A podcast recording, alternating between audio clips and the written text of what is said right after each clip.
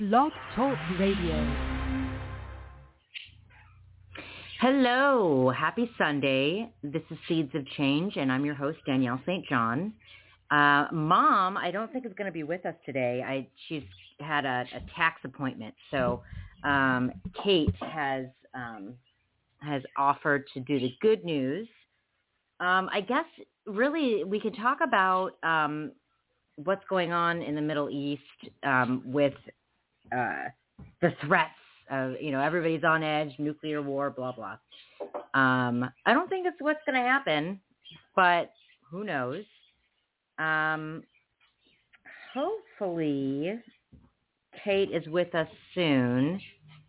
And in the meantime, I think, I'm going to play a couple commercials while we wait. Here we go.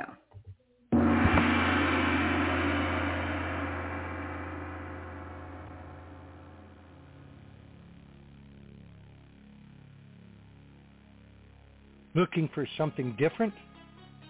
Looking for something fun? Join Dan every Monday on the Freedomizer Network, 9 to 10:30 Pacific, noon to 1:30 Eastern, for Common Sense with the Educated Redneck, Dan Ellison, the show about everything and nothing at all.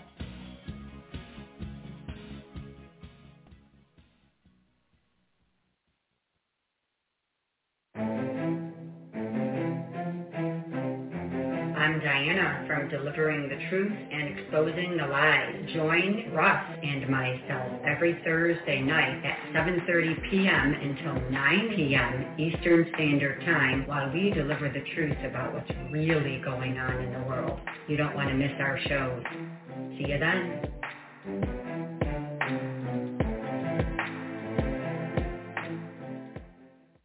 You know what I think we should do? I think you should join us for Dynamic Word Bible Studies, where I am always hosting. My name is Felicia DeRozier, and I have two amazing co-hosts. Cross, the favorite. You wish. This is Mariah, the real favorite child. Oh, sure. Mm-hmm. We spend a lot of time learning about the Bible and possibly a little time learning about humility. That would be awesome, right? Yeah, Cross. Yeah, Mariah. We air live every Wednesday from 9 a.m. Pacific Standard Time to 10:30. Right now we're going through the Book of Romans, but we're going to start moving into the Gospel of John.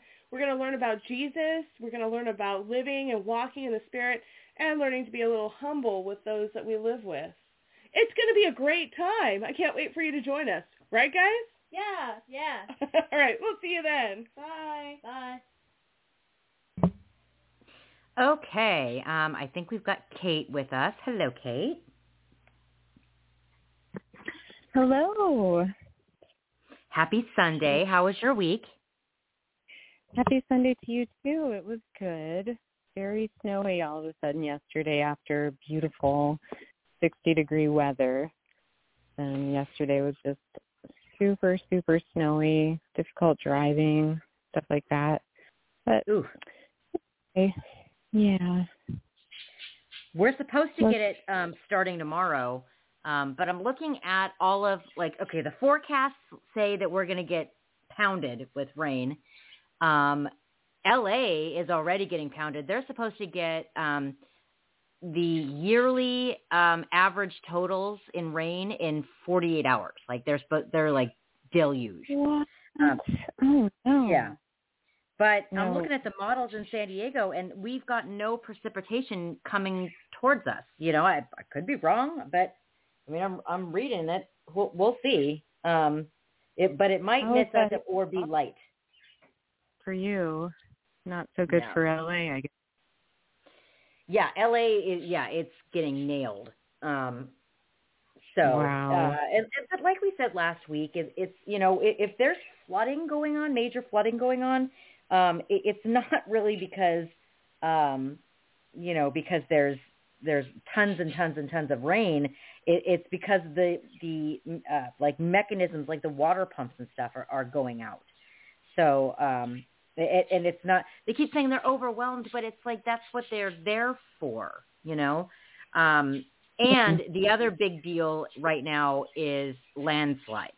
I think parts of Ventura are getting evacuated because of the possibility of landslides. And that is something that California is prone to, especially Southern California, because, we have fires and if there's rain following the fires, it tends to saturate the ground a whole lot more because there's no vegetation.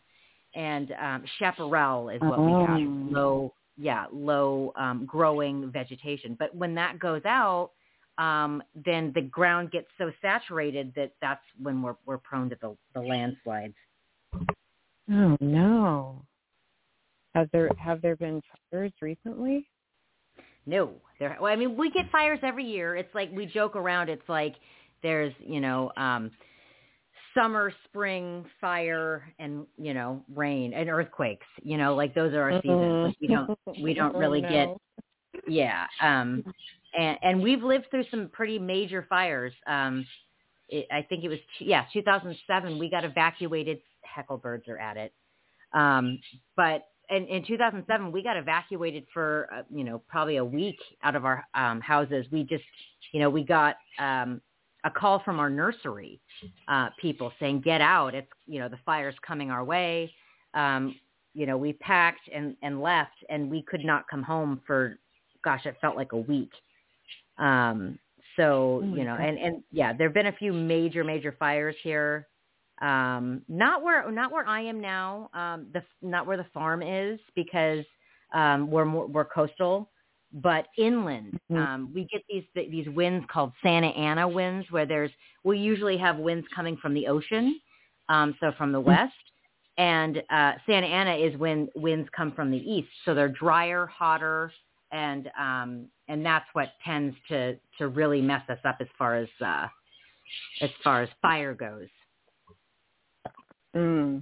Yeah, as long as there's no arson, like in Colorado, get a lot of arson. There is totally arson here, and people keep saying, "Oh, it's climate change." But you know what? You could, and the people who are like, it's directed energy weapons. I don't know. Maybe a couple of them, the Paradise Fire might have been a directed energy weapon. But you could, give a homeless person a sandwich and a match and a $20 bill, and we could lose. And we could start a huge fire. It's not hard to do around here. Yes. Here too, in certain seasons when it's super dry. Yeah, exactly. Okay. Well, if you are okay with it, would you like to get started on the good news? Yeah, sure. Yes. I've got a few items here.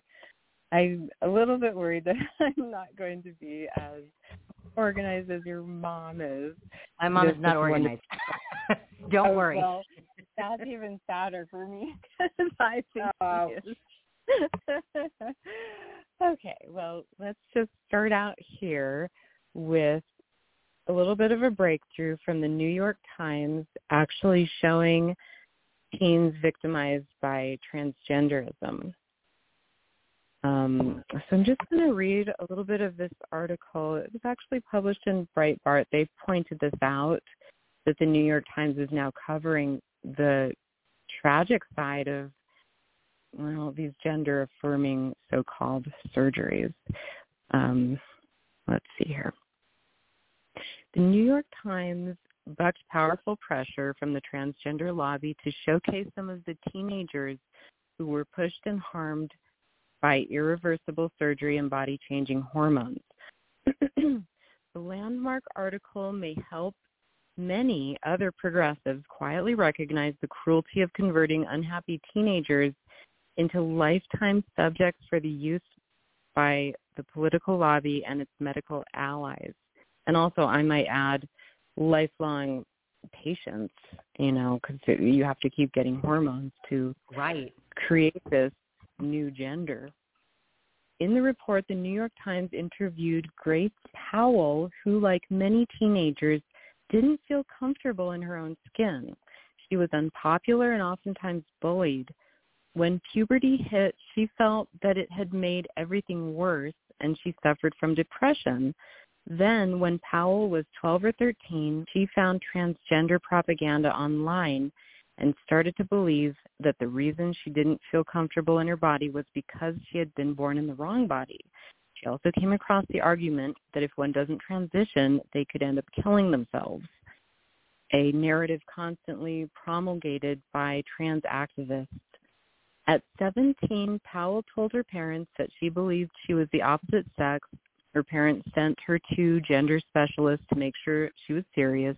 The New York Times reported Powell ended up starting cross-sex hormones by the fall of her senior year of high school. Summer before college, she received a double mastectomy. She then attended Sarah Lawrence College, where she went by the name Grayson and lived with a male roommate.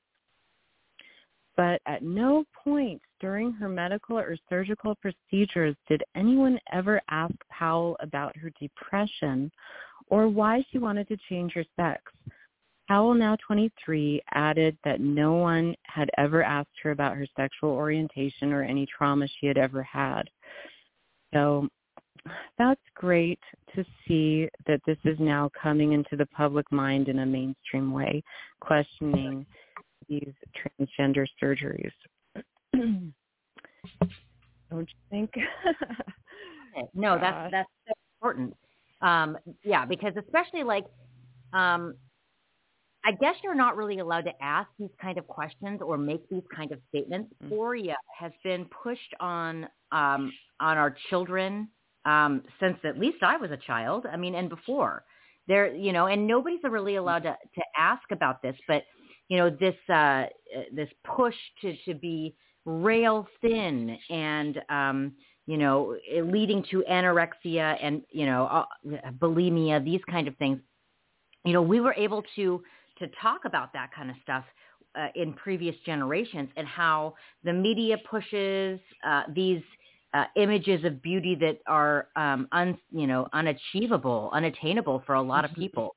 But now here we have this agenda pushing our children to chop off body parts, and we're not allowed to talk about the media push. And so I'm so happy that there's actually people talking about this stuff out there. Did you happen to see the documentary, What is a Woman?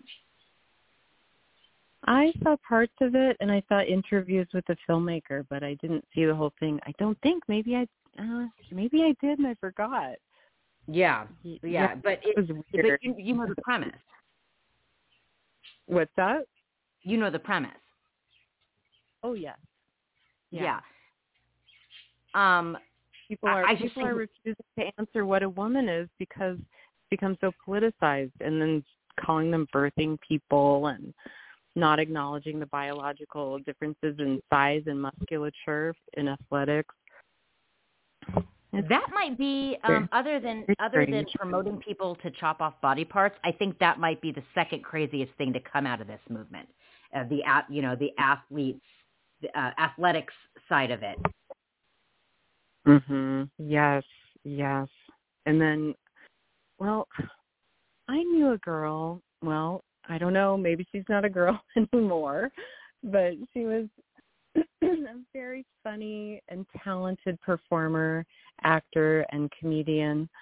And I remember seeing her posting about how unfair it was that she knew somebody who was not allowed to compete in women's sports in high school.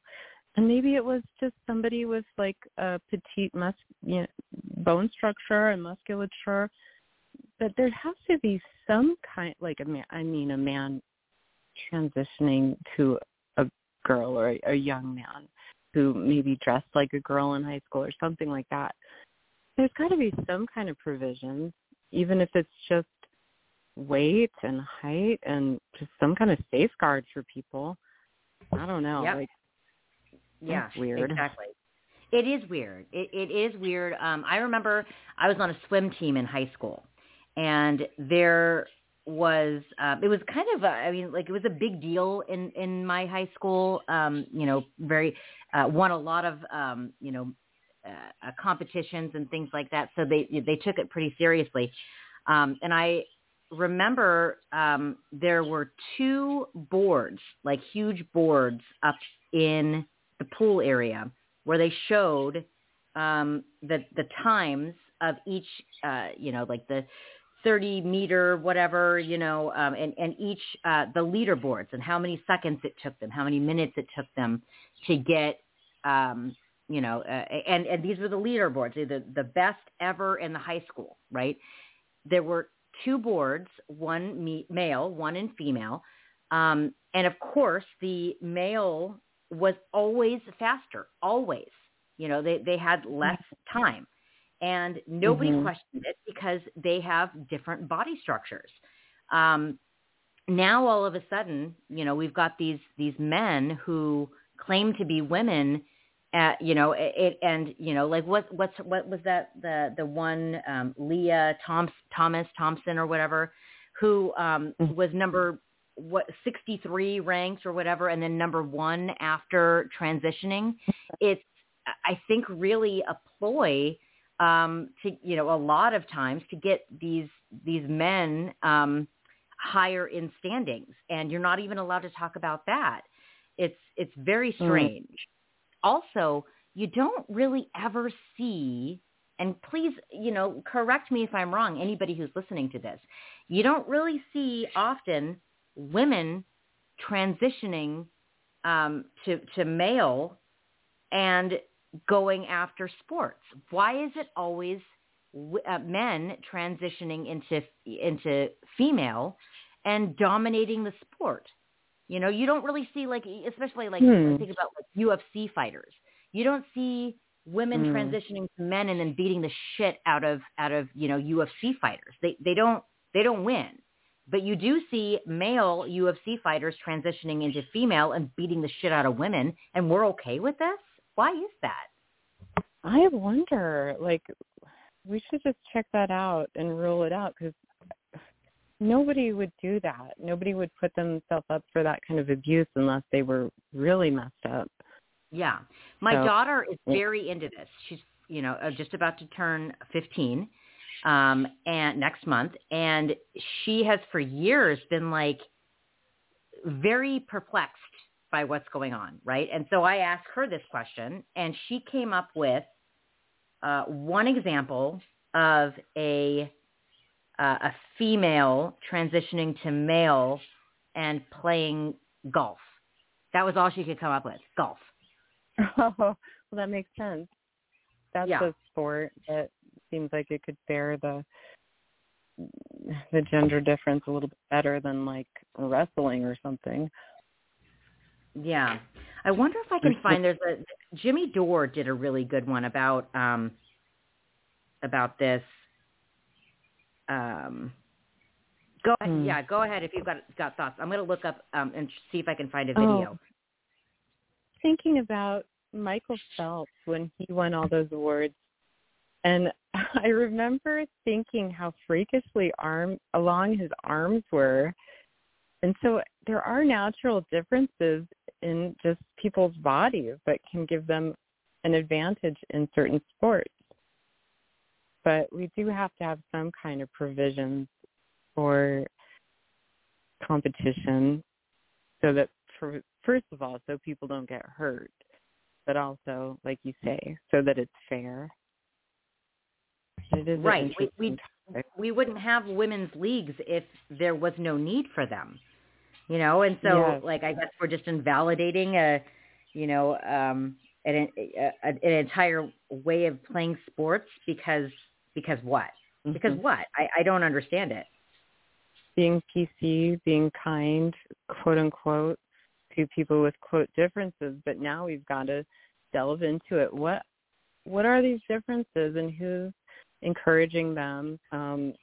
Are there motives behind switching genders in order to win at sports? That sounds insane. I don't know anybody who would be that into sports that they'd do that. So on one hand you think, well, it must be sincere, but then on the other hand, it is not fair. It just isn't fair. Exactly. Yeah.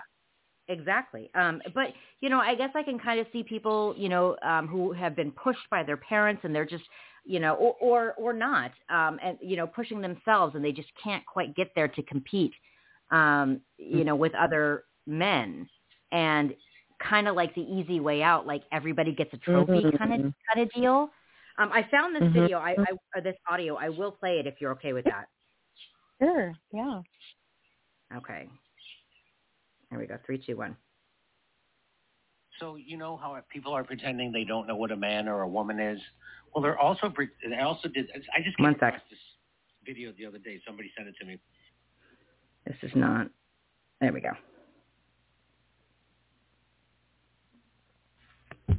So you know how people are pretending they don't know what a man or a woman is?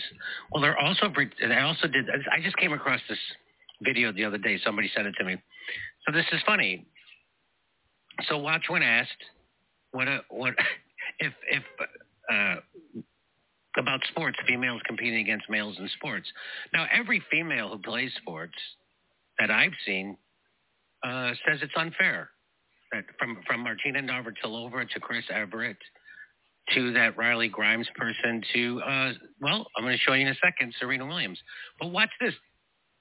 This testimony was very interesting. You don't believe that a biological male has a physical advantage in sports over a biological female? Not as a definitive statement. Give me an example.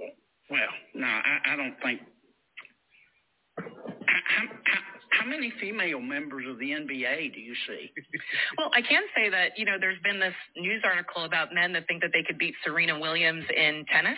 Right? That they think that they could actually score a point on her. And it's just not the case. She is stronger than that. What's your experience, Ben? Male, female? Both Serena and Venus lost to the 203rd ranked male tennis player, which they're phenoms for women. My experience, my husband, he swam at University of Kentucky as well. In terms of accolades and in terms of national ranking, I was a much better swimmer than him. He could kick my butt any day of the week without trying. Women you don't believe that a biological... So she brings up Serena Williams. Well, what does she say about competing against a male?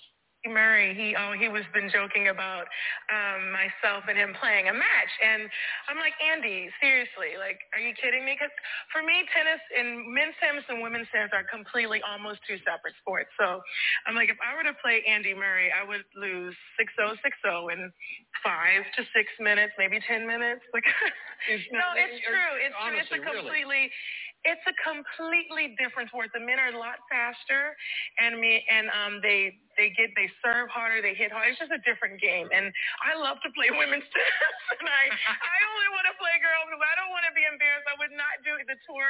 I wouldn't do Billie Jean any justice. So Andy, stop it. Yeah. I'm not gonna let you kill me. So I guess someone better go back and tell this woman's name. Her name is Kelly Robinson. Mm-hmm. That Serena Williams disagrees with you. So this is this fantasy that these people just make up in their head. And it's like, oh, Serena Williams is great. She would be able to compete against men. No, not even close. You know how far not close? She once challenged a men's player at the Australian Open. She said she could beat anybody in the top 200. There it is. She said that they were ready to beat any tour player, her and her sister, that was ranked around the top 200 if someone wanted to take the challenge. So not the top 10, not the top 20 men, not the top 50, 100, 150. But if you were ranked 200 or above, they would play you in tennis, the top two women. So they played this guy. This guy took him up on it. This guy. His name, Karsten Brosch, okay? So, and the guy was ranked like 214 or something. He would smoke cigarettes and sip beer during the changeovers. And to be honest, no longer looked the part of a fit professional athlete. And it made no matter. He led 5-0 over Serena before winning the set 6-1 and then posted a 6-2 set victory over Venus. It was all in good fun, but 19 years later and a record 6 Australian Open titles later, Williams laughingly insisted recall of the event was not in her memory bank. So Glenn Greenwald tweeted this out, So he, of that hearing, and he said, Renee Richards, she was, now when I was a kid, Renee Richards was the first trans lady to play professional tennis. And she went, she went from being a very poor male tennis player to nearly the top female. She sued the WTA after her transition in 1977. So she was never a good male tennis player, never near the top. She was barely professional. She's barely made the pros when she was a he. She sued the WTA after her transition in 1977, and at the age of 43, that's too old to be a professional tennis player, and she won the right to compete with female pro tennis players. She then rose to the top 20 in women's tennis in her mid-40s. Renee Richards, a real and brave pioneer of trans rights and visibility, herself now believes it was wrong for her to compete with women. And she regrets suing. Now, I guess half the people who vote for Joe Biden will call you a bigot. They'll call you a bigot. So she's a bigot now for saying that. We don't have to go on with that. That basically proved the point. Wow. Yeah. Yeah. Oh, my gosh. And that's so why absolutely. Say that again? I said, so why is this even a thing? You know, it's like, okay, well, I'm certainly not going to get in the way. I mean, I will if children want to cut breasts off and, you know, these kind of things. But, like, why can't we even have a discussion about this psychosis, this mass formation psychosis? Well, we have to. We have to have those discussions. I know for me, with my second cousin, her daughter was now sort of going by Thomas or something like that. And she was visiting my state, and I was like, hey, I wish you'd let me know. I would really love to get together with you guys. And she was just like, well, I need to only be around people who are not going to judge Thomas. And I'm like, hey, you know, I'm the least judgmental person. I will just encourage that she waits for anything irreversible till she's old enough to really make that decision for herself, and to know the implications and to really understand what kind of a life she's signing up for. And I just couldn't believe it. But the next picture posted online of her biological daughter did look rather feminine, and she looked very pretty. And I'm not saying like a girl has to be girly or wear makeup or whatever, but it was just like, she did not ever respond to my message, so I just figured, boy, I'm in the doghouse. I just lost a connection with this person. And then I thought, well, maybe it had a little bit of a nice effect. Maybe she actually thought about what I was saying. Who knows? Are we brave enough to have these conversations with the people we love and care about, knowing that they may reject us? It's very difficult. That's an excellent point. And I really do think that that in a world where we're not even really allowed to ask questions, I think it's really important for us to ask questions, you know, and not judge, not even in a judgmental way. Like, I'm not sure where you fall on the Christian spectrum, you know, but there's, this is the gospel according to Danielle, but there was a time where Jesus and his family, this is the last story of Jesus's childhood that was in the Bible, that the family traveled to Jerusalem, took about a day and a half to get there, a day and a half back. And at the end, or at the, they get there, and Jesus was supposed to be with his father. The tribe leaves and goes home, and they're about halfway back home, you know, to getting home when they realize that like Jesus wasn't around. So they rush back to Jerusalem. And when they get there, they find Jesus in the temple talking with the Pharisees. However, the Pharisees are all asking Jesus questions. And somebody asked Jesus, why are all, this is a 12-year-old boy. Why are all the Pharisees asking you questions? Well, I asked them questions. And, it is in my opinion, the purest form of trying to understand somebody is to ask questions. In this day and age now, it's forbidden.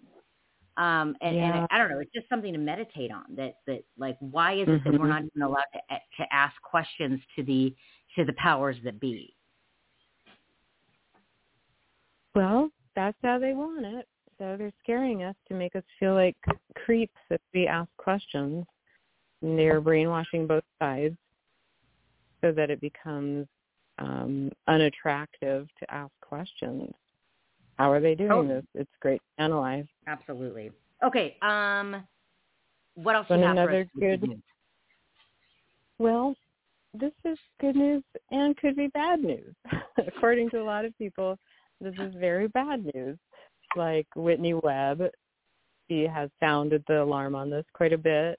But Elon Musk's Neuralink brain chip, it's the first human trial, according to a tweet on January 29th, was now successfully implanted and the recipient is recovering. We don't know anything really about the recipient.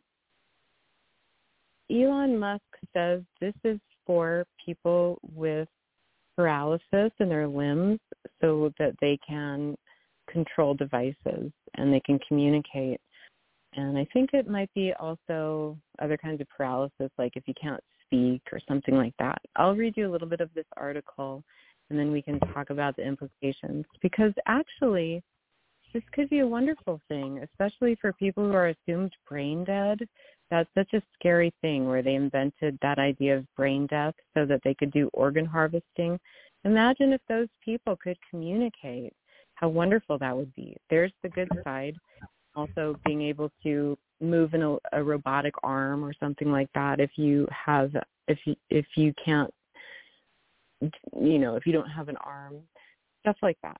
That all sounds wonderful. But then there's the creepy side too. So Neuralink, the company through which entrepreneur Elon Musk hopes to revolutionize brain-computer interfaces, BCIs, has implanted a brain-reading device into a person for the first time, according to a tweet on January 29th. BCIs record and decode brain activity with the aim of allowing a person with severe paralysis to control a computer, robotic arm, wheelchair, or other device through thought alone. Apart from Neuralink's device, others are under development, and some have already been tested in people. Neurotechnology researchers are cautiously excited about Neuralink's human trial. What I hope that they can demonstrate that it is safe and that it is effective at measuring brain signals, short-term but mostly long-term, says Mariska Van Steensel, a neuroscientist at University Medical Center in the Netherlands and president of the International BCI Society. But there is frustration about a lack of detailed information. There has been no confirmation that the trial has begun beyond Musk's tweet. That's interesting. The main source of public information on the trial is a study brochure inviting people to participate in it, but that lacks details such as where implantations are being done and the exact outcomes of the trial will assess, says Tim Dennison, a neuroengineer at the University of Oxford, UK. So it sounds like there's not that much information about the trial and, of course, the implications of a brain chip that's able to read our brainwaves can be a little bit scary to think about because of the implication of controlling people, basically. I totally agree. Yeah. I would love to also share that. Did you see a thing from Davos where they were doing some kind of brainwave monitoring, like in an office setting, so that it was animated, and it was some cutesy thing that they showed to the audience at Davos about how people were being monitored in the workplace. That would be a great thing there as well. Kind of goes along with this, I think.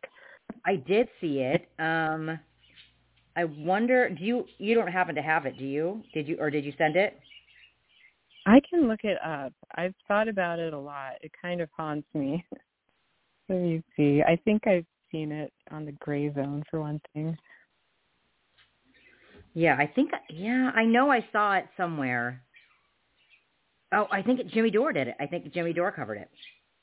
Oh, yeah, I bet. Here it is. Ready for brain transparency? This is actually 2023 Davos. I've got it. And okay, yeah, send it in our chat. Anyway, there it is. Good news and bad news. We got Neuralink. Yeah, and it's really interesting to think about too, because automation. You know, like let's just think of there it is, I see.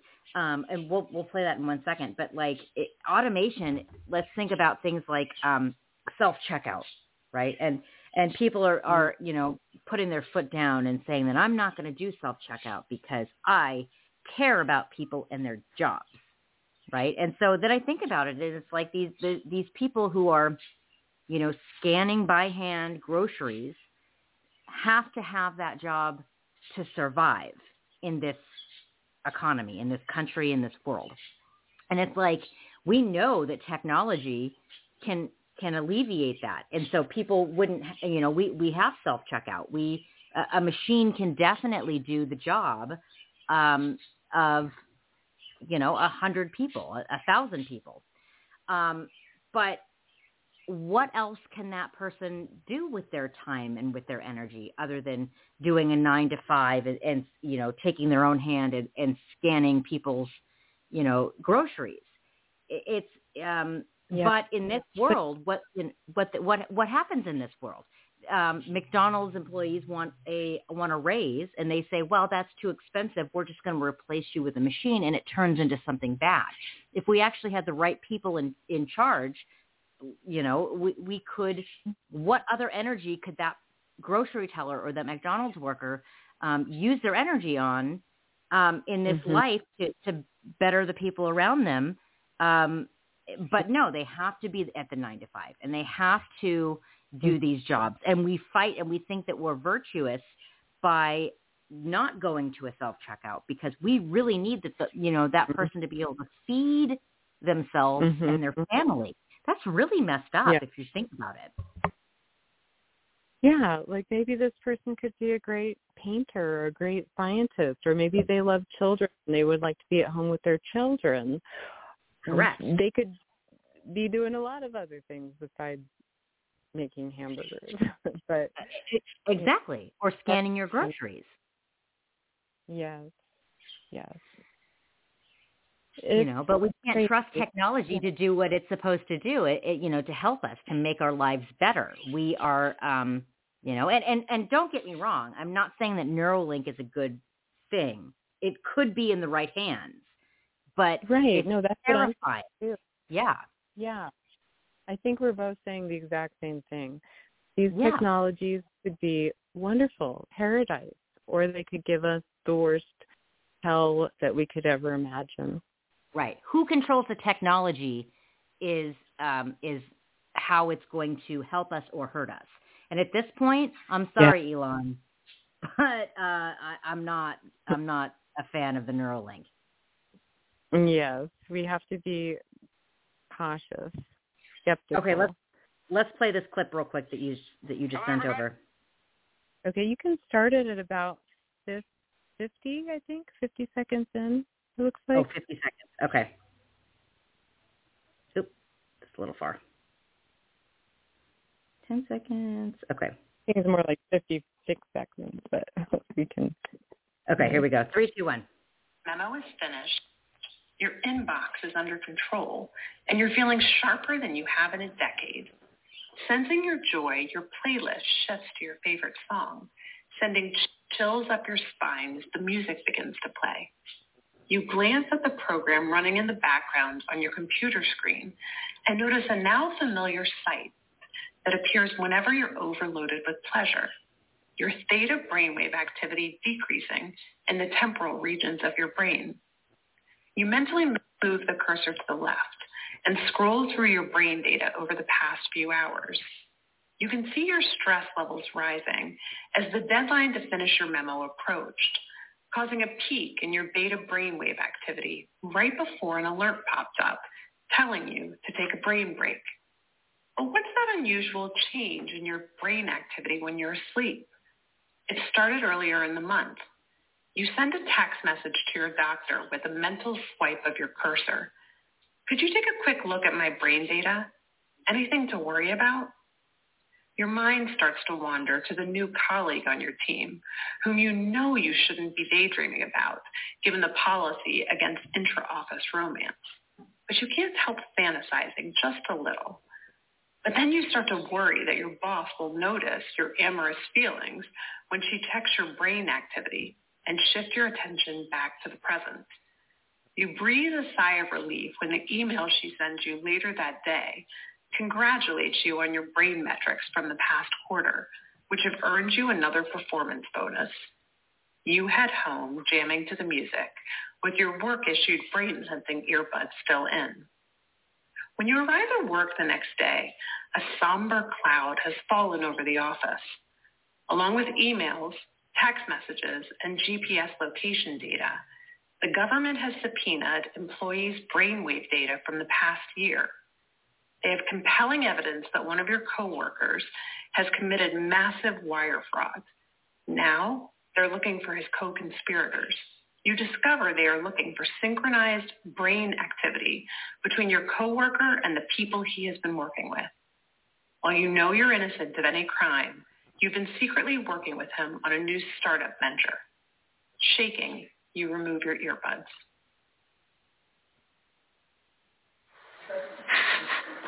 What do you think? Is it a future you're ready for?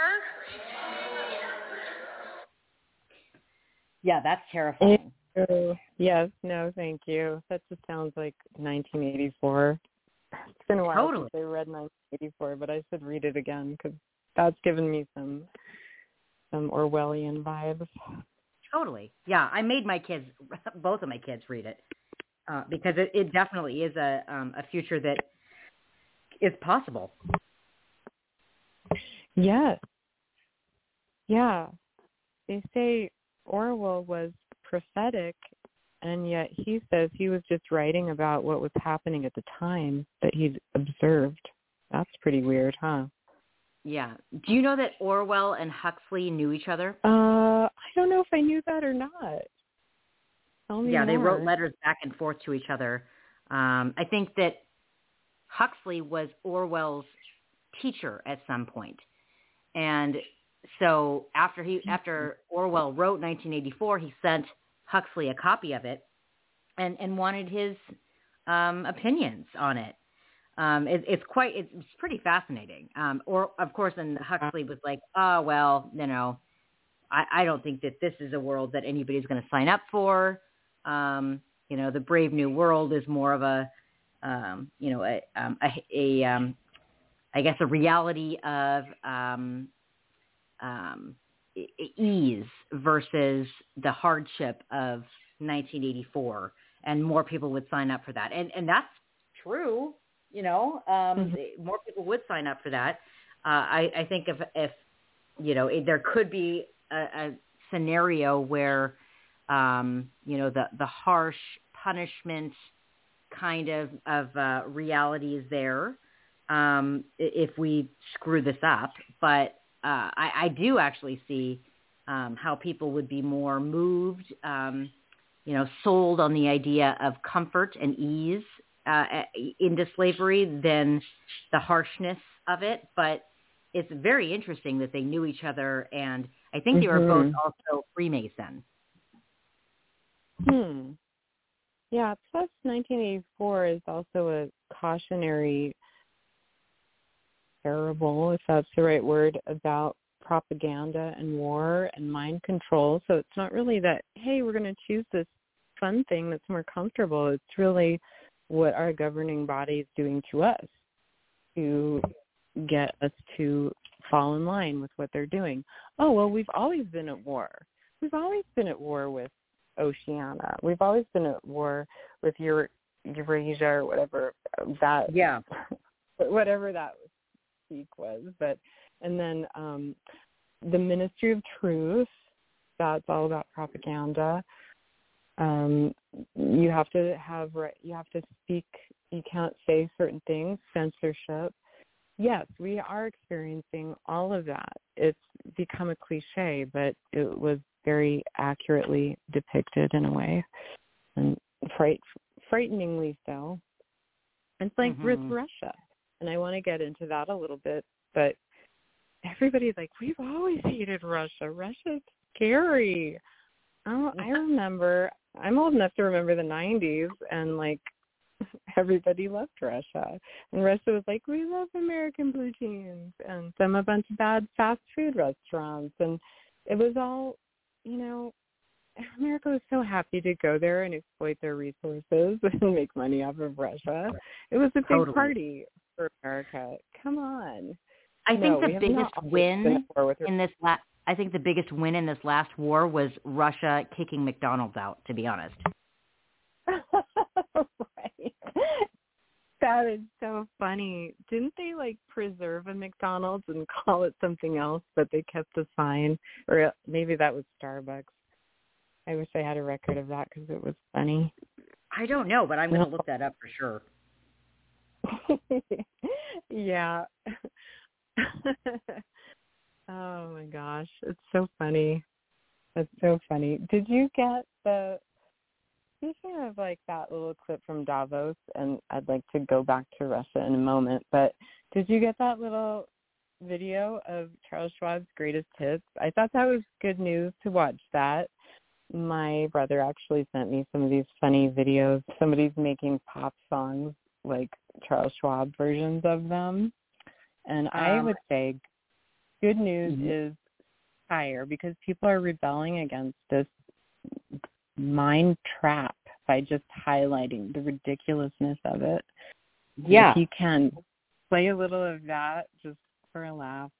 Yeah, for sure. I think I did already, but I'm going to play it anyway because it's definitely worth a second play.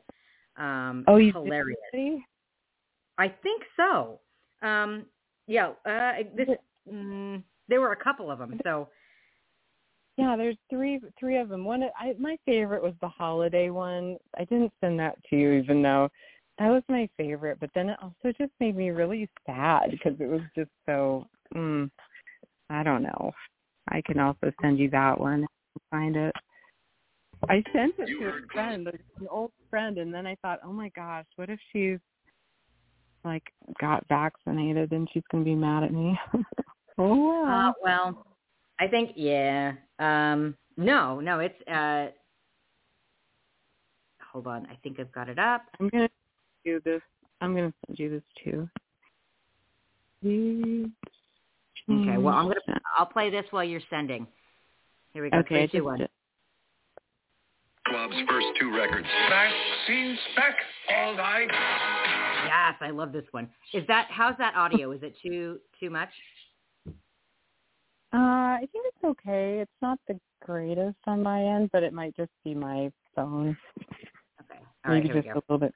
Own nothing and be happy. But this one is going to make your modified mRNA tingle. Time Lies presents Greatest Schwabs, Volume 15. A New World Order in Music. 1, 2, 3, 4, 5. All the unvaccinated are still alive. A little bit of Pfizer in my arm. A little bit of BioNTech does no harm. A little Johnson does the trick. A little AstraZeneca so you don't get sick. It's booster number 5. Let's talk about Vax, baby. Let's talk about doctology. Let's talk about all of it and countless side effects may be. Let's talk about facts. Let's talk about facts. Commentators, 7 shots. It's a 7 shots. It's a little that you get. My, you can't like this. You won't have to be rich with CBDC. You'll have all you need. The central currency. We just take your extra belts and your cash, and you can walk 500 steps, but not a single step. Have more until the curfew activates and robot cops stand at your door. Just a small town boy thinking, genetically modified soy. This ensures he doesn't co-create. Please stop the bleeding. Stop the bleeding. We are almost 9 billion people. Please stop believing right now. She didn't start to rise up. We just made you take it, even if you hate it. Greatest Schwabs, Volume 15. Now available on Spotify and MRN Apple Music. I don't care who you are. Where you're from. Don't care what you want, you will eat your hearts.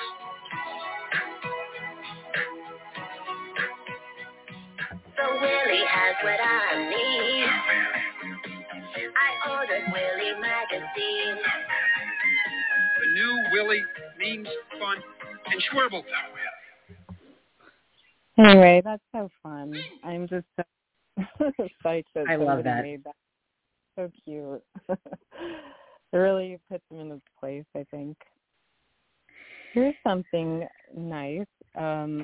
What do you think about New Hampshire Republicans introduce a House bill against geoengineering? Oh, that was my favorite thing of the week. Do you want to talk a little bit about that? No, you go ahead, unless you want me to. I can read it. But you go ahead. A Clean Atmosphere Preservation Act, the Clean Atmosphere Preservation Act, rather, HB 1700, was introduced in New Hampshire, an act prohibiting the intentional release of polluting emissions, including cloud seeding, weather modification, excessive electromagnetic radio frequency, and microwave radiation, and making penalties for violation of such prohibition. The General Court finds that many atmospheric activities such as weather modification, stratospheric aerosol injection, solar radiation modification, and other forms of geoengineering involving the intentional release of polluting geoengineering, the intentional release of polluting emissions, harmful human health and safety, the environment, agriculture, wildlife, aviation, state security, and the economy of the state of New Hampshire. It is therefore the intention of the General Court to prohibit SAI geoengineering and other intentionally polluting activities in New Hampshire's atmosphere. So that's great for New Hampshire. Now, how about the rest of us?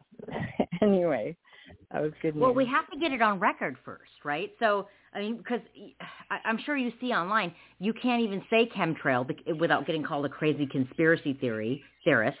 And you're not even allowed to talk about it. You're not even allowed to, again, common theme, ask questions. Mm-hmm. Yeah, you're just crazy. That's like the alphabet agency's number one way of shutting people up. Oh, you're a conspiracy theorist. You're crazy. Nobody smart talks about stuff like that. So, exactly. Yeah, I'm trying to find There it is. I'm trying to find this there it is. Maybe this is it.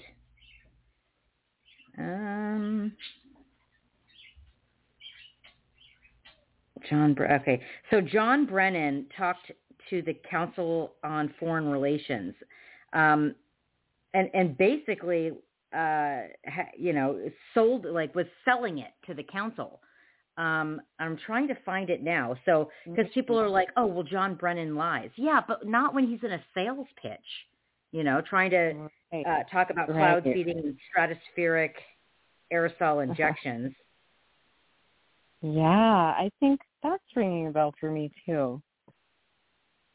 Yeah, you should be able to find that pretty easily, I think. Yeah, well, YouTube. One would think. Maybe not. Screws up stuff. Let me see. Interaction. These technologies have given rise to new... There we go. All right, I think I found it. Okay, here, 3, 2, 1. The digital revolution is perhaps the defining feature of our unstable world in both the most positive and negative ways. The cyber realm and information technology have fundamentally... No, I don't think that's it. Was I smart enough to save it? Let's see. My videos. Liked videos. I'm on my husband's, right? So I used to have all of these saved. And then I lost my YouTube channel for dangerous medical misinformation.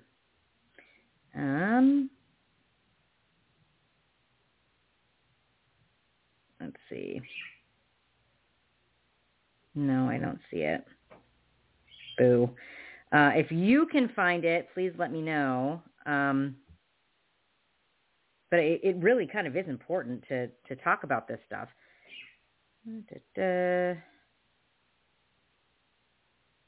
Institute on Politics. No, that's not it.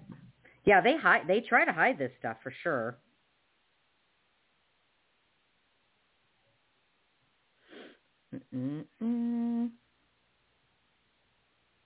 Who is John Brennan? I don't care.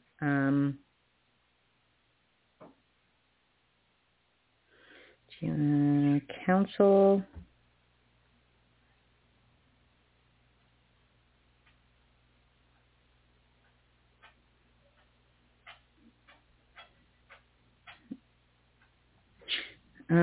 Let's see. This is like an hour long, so this might be it, but... and leverage the digital revolution that came out last week. That's not it. Yeah, I'll try to find it, but... Oh, I'm sorry. I've been speaking on mute. I think I found it. I'm sending it to you now. Oh, good. Okay.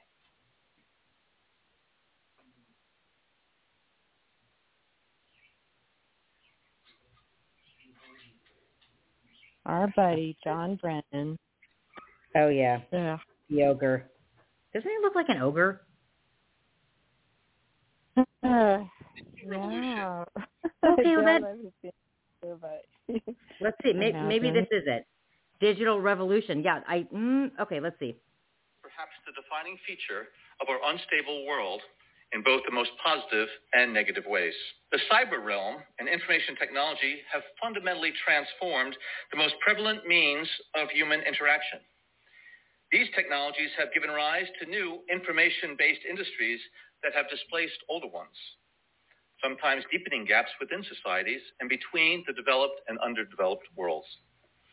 They enable social interaction that can be swift and destabilizing, as we saw in the so-called Arab Spring.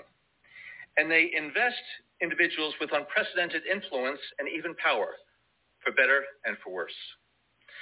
Cyber makes it possible for our adversaries to sabotage vital infrastructure without ever landing an agent on our shores.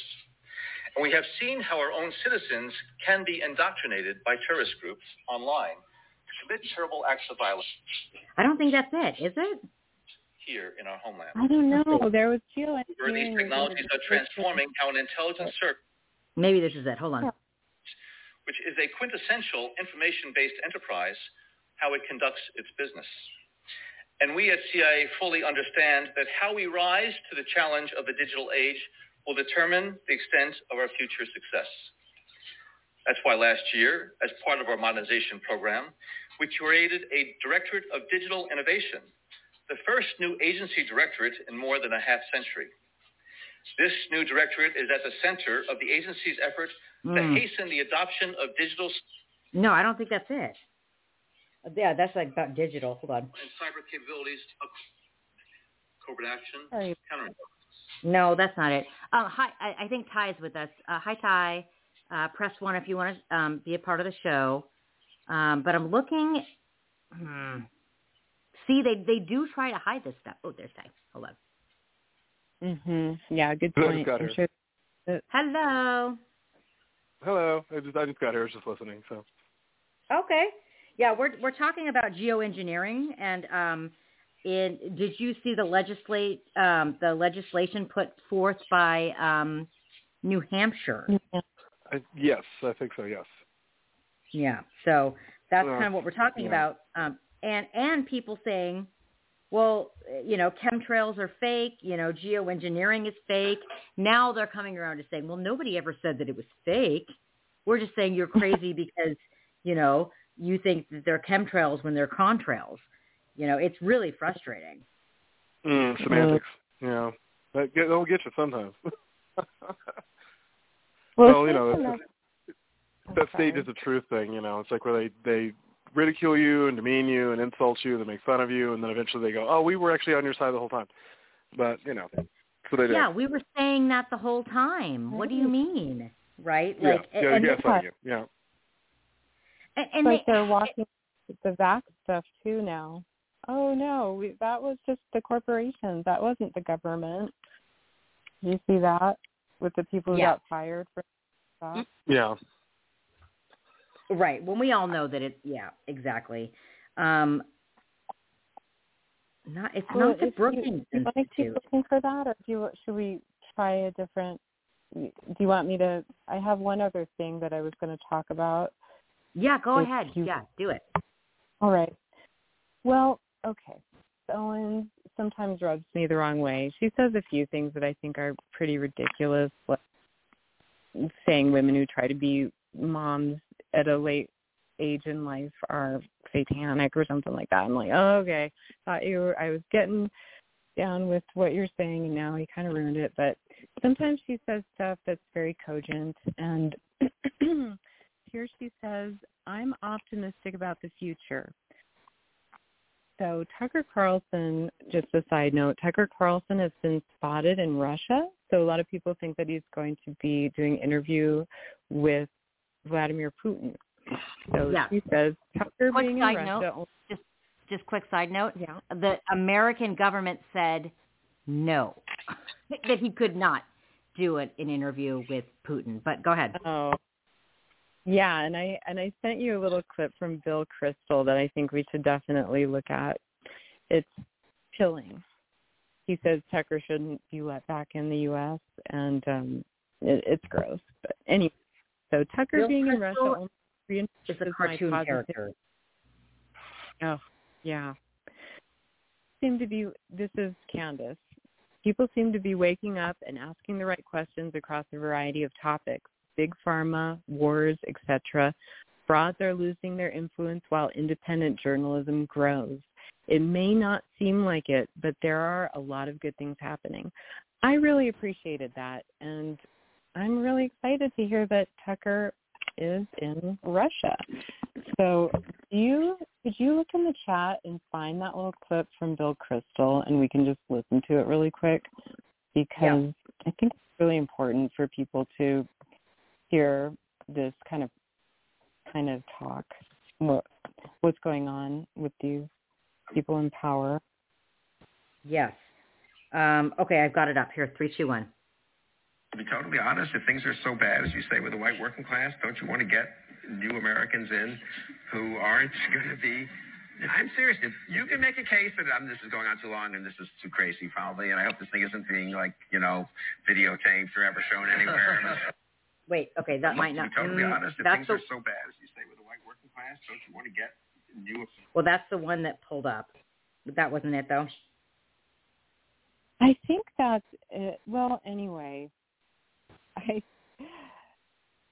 Oh, I wonder why I share that. Should we just listen to it and see what he has to say? Well, that was it. That was done. That was the whole thing? Yeah. And it wasn't even Bill Kristol. Let me find it then. Yeah. Bill Kristol doesn't want to let Tucker Carlson back into the United States, but he does want to let in millions of migrants in order to replace the white working class. Oh, okay. So that's a different clip. Sorry about that. I'll see if I can find what I was thinking of. Anyway, this idea of Tucker going to Russia and giving us all a different perspective on Russia and Vladimir Putin. I recently watched a video. One argument I often hear is, well, Vladimir Putin is evil because he doesn't like gay people, homosexuals. And I watched a really nice clip of him talking about how they're valuable in society. They just should not get, special rights or have all the attention on people who are, gay or transgender, but that they shouldn't be persecuted either. And I thought that was really nice.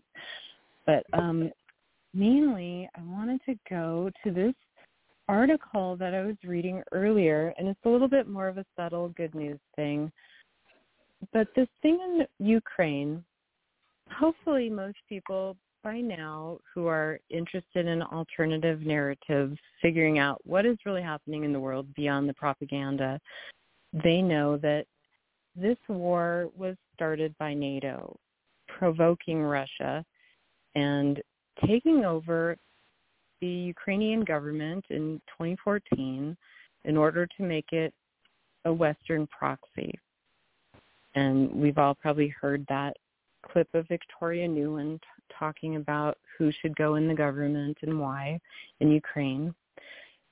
So here's Scott Ritter also went to Russia recently, the former UN weapons inspector, who also was very active in disarmament during Perestroika and denuclearizing Soviet Union during the breakup of the Soviet Union.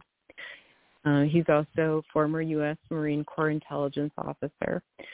So he was just in Russia and he was in Chechnya, and he tells the story of how the same thing happened in Chechnya in the early 2000s. So NATO went in there and fomented aggression against Russia from Chechnya. And now Chechnya is part of Russia. They're really happy to be part of Russia, and they're actually leading the charge in defending Russia's border, which is what this is a border war of Russia and Ukraine. So I just want to share this with you. I think for me this is good news because it shows that, I don't want to be too biased, but it shows that good guys can win. And I guess I'm looking at NATO as not the good guy. But anyway, it's kind of sad that NATO supposedly represents us. But over the course of 24 days, from December 28th to January 20th, I was able to take in the sights and sounds of Moscow and St. Petersburg as these two cities celebrated both the New Year's and Russian Orthodox Christmas. And I'm going to go down a little bit further. Russia's medal can't be measured by its social and cultural accomplishments alone. The true test of a people comes only when the foundation of their society is threatened and the nation is called upon to rally together in its collective defense. Amidst all the holiday celebration and fanfare that I witnessed, there lurked an underlying reality that Russia was very much a nation at war. This is Scott Ritter on his visit to Russia. This war was defined in the mindset of those people I met, not so much in terms of Russian-Ukrainian conflict as it was an existential struggle between Russia and the collective West, led by the U.S., in which Ukraine is being used as a proxy. Let there be no doubt, everyone I spoke with about this conflict was weary. They wanted the fighting to end. and to be able to get on with their lives. But they were all likewise united in their conviction that the war could only end in a Russian victory that resolved once and for all the issues that underpin the current conflict, blocking NATO expansion into Ukraine, eliminating a Ukrainian armed force that has become a de facto extension of NATO military power, and the extermination of the odious ideology of Ukrainian ultranationalism as defined by the legacy of Stepan Bandera and the Organization of Ukrainian Nationalists. In other words, Nazi ideology. To a person, the Russians I spoke with were insistent that the time for compromise had long passed and that given the investment in blood and treasure that Moscow had made to date, there is no alternative to a decisive victory.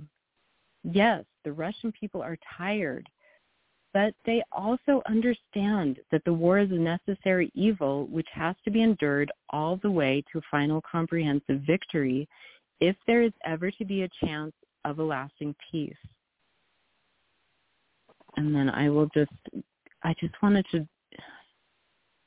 the rancor and bitterness produced by a conflict that witnessed so much violence between people with different, It was the scene. I'm sorry, I'm trying to make this faster, so I'm skipping around. No, but it's fine. Redemption is the action of saving or being saved from sin, error, or evil. In the case of Russia's conflict with Kiev, the six named territories all play a role that precisely matches this definition. Of them, Chechnya stands out as having no geographic, historic, ethnic, religious, or political connection with Ukraine, and yet it is with Chechnya that the Russian path of redemption begins. It was the scene of two bloody wars between Moscow and separatists fought between 1994 and the early 2000s that killed tens of thousands of people. The fighting that transpired was bloody and ruthless. Little mercy was shown by either side. By 2002, Chechnya's capital city, Grozny, had been completely leveled. The rancor and bitterness produced by a conflict that witnessed so much violence between people with different religions, cultures, and language made the notion of reconciliation all but impossible to imagine. Add to this was the fact that the Chechens possessed a history that lent itself to prejudice and resentment against the Russians, even without the horrors of the two wars. Exile of the Chechen people by Joseph Stalin's Soviet government during the Second World War saw nearly 610,000 Chechen and English forcibly evicted from their homes and relocated to Central Asia, where nearly a quarter of them died due to poor conditions. The survivors were allowed to return to their homeland in 1957 following Nikita Khrushchev's reforms, but the resentment generated by the years of suffering was passed down through the generations that followed. And yet, despite all the negative energy generated by the tragic history of Russian-Chechen relations, the two peoples have found a pathway to peace and prosperity. A visitor to Grozny today is greeted by a city that has been completely rebuilt from the ruins, a place where Russians and Chechens live side by side in peace, respectful of their respective linguistic, cultural, and religious differences. I call this transformation the Chechen miracle, and yet divine intervention had nothing to do with it. Instead, the Chechen and Russian people were blessed by the leadership of two remarkable men, Russian President Vladimir Putin and the chief mufti, that's a religious leader of the Chechen Republic of Icaria, Akhmad Kadyrov, who realized that continued violence would only hurt the people they were tasked with serving, and that the best chance for peace was for the two to sit down and talk in an effort to find a pathway to peace. They succeeded. Today, throughout the Chechen Republic, the visages of Vladimir Putin and Akhmad Kadyrov can be seen on display side by side in recognition of the role both men played in overcoming the history of violence, mistrust, and resentment that had defined the relationship, and instead of forging a new path forward governed by the notion of mutual respect and shared prosperity, the success of their joint work is manifest in the fact that while the Chechen people today maintain a distinct identity, defined in large part by the Muslim faith, they very much identify themselves as being part of the Russian Federation, something that was unthinkable back in the 1990s when they fought for independence from Russia. While in Chechnya, I had the opportunity to meet with several prominent Chechen figures, including former Deputy Interior Minister Apti Aladinov, State Duma member, well, I'm not going to name these people and butcher all their names, but they are the heads of parliament, head of the Chechen Republic. What these four individuals all had in common was that at some point in their lives, they had taken up arms against Russia. They were also united in the fact that at some point during their resistance against Russia during the Second Chechen War, they realized that the cause of an independent Chechen Republic had been hijacked by foreign jihadists whose passion for violence had superseded any logical notion of Chechen nationalism and instead created the conditions where continued conflict threatened to consume the Chechen people.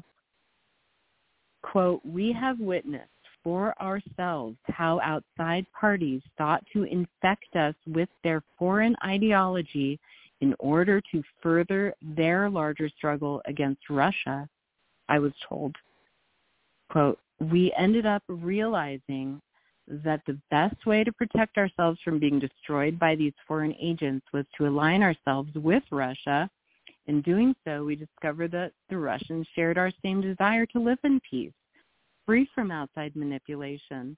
This is why we have made fighting alongside Russia in the special military operations such a high priority. We see in the Banderas forces in Ukraine, that's the Nazi forces in Ukraine, the same evil that we saw in the foreign jihadists who came to fight in Chechnya. We worked with Russia to destroy this evil back in the early 2000s, and today we are working with our Russian brothers to destroy the same evil as it has been manifested in Ukraine. So I thought that was kind of beautiful. The Chechen miracle is the living manifestation of Russian redemption, this says. So here we have, in 2002, they were being infected by, well, they're calling them foreign jihadists. I think they're also talking about NATO. But it's nice to hear something positive for a change. That's amazing. Yeah. Ty, any thoughts on that? Mm-hmm. It's a very nice perspective on that, you know. I like the part where they acknowledged that halfway through their battle that they were infiltrated and saw it, at least they caught it early and then decided, you know, that's not a good, maybe the ideology isn't as strong as the uniting. So, you know, they started rehumanizing the Russians as opposed to demonizing them, making them the other. Once you remove that other mentality, it pretty much self-corrects. So it's really comforting. So. Yeah, it's sad that we haven't been able to see that in Ukraine yet.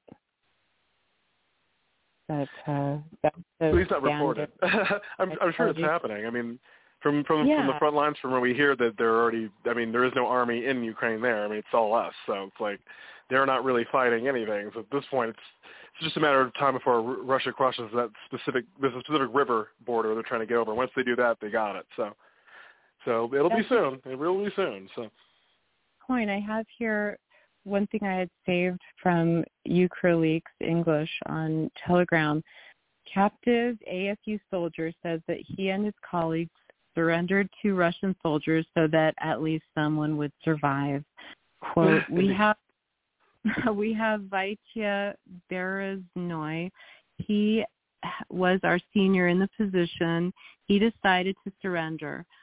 Your guy shouted, surrender, nothing bad will happen to you. The two of them went out and talked so that at least some people remain alive.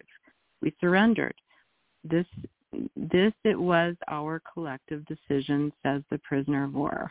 Oh my gosh.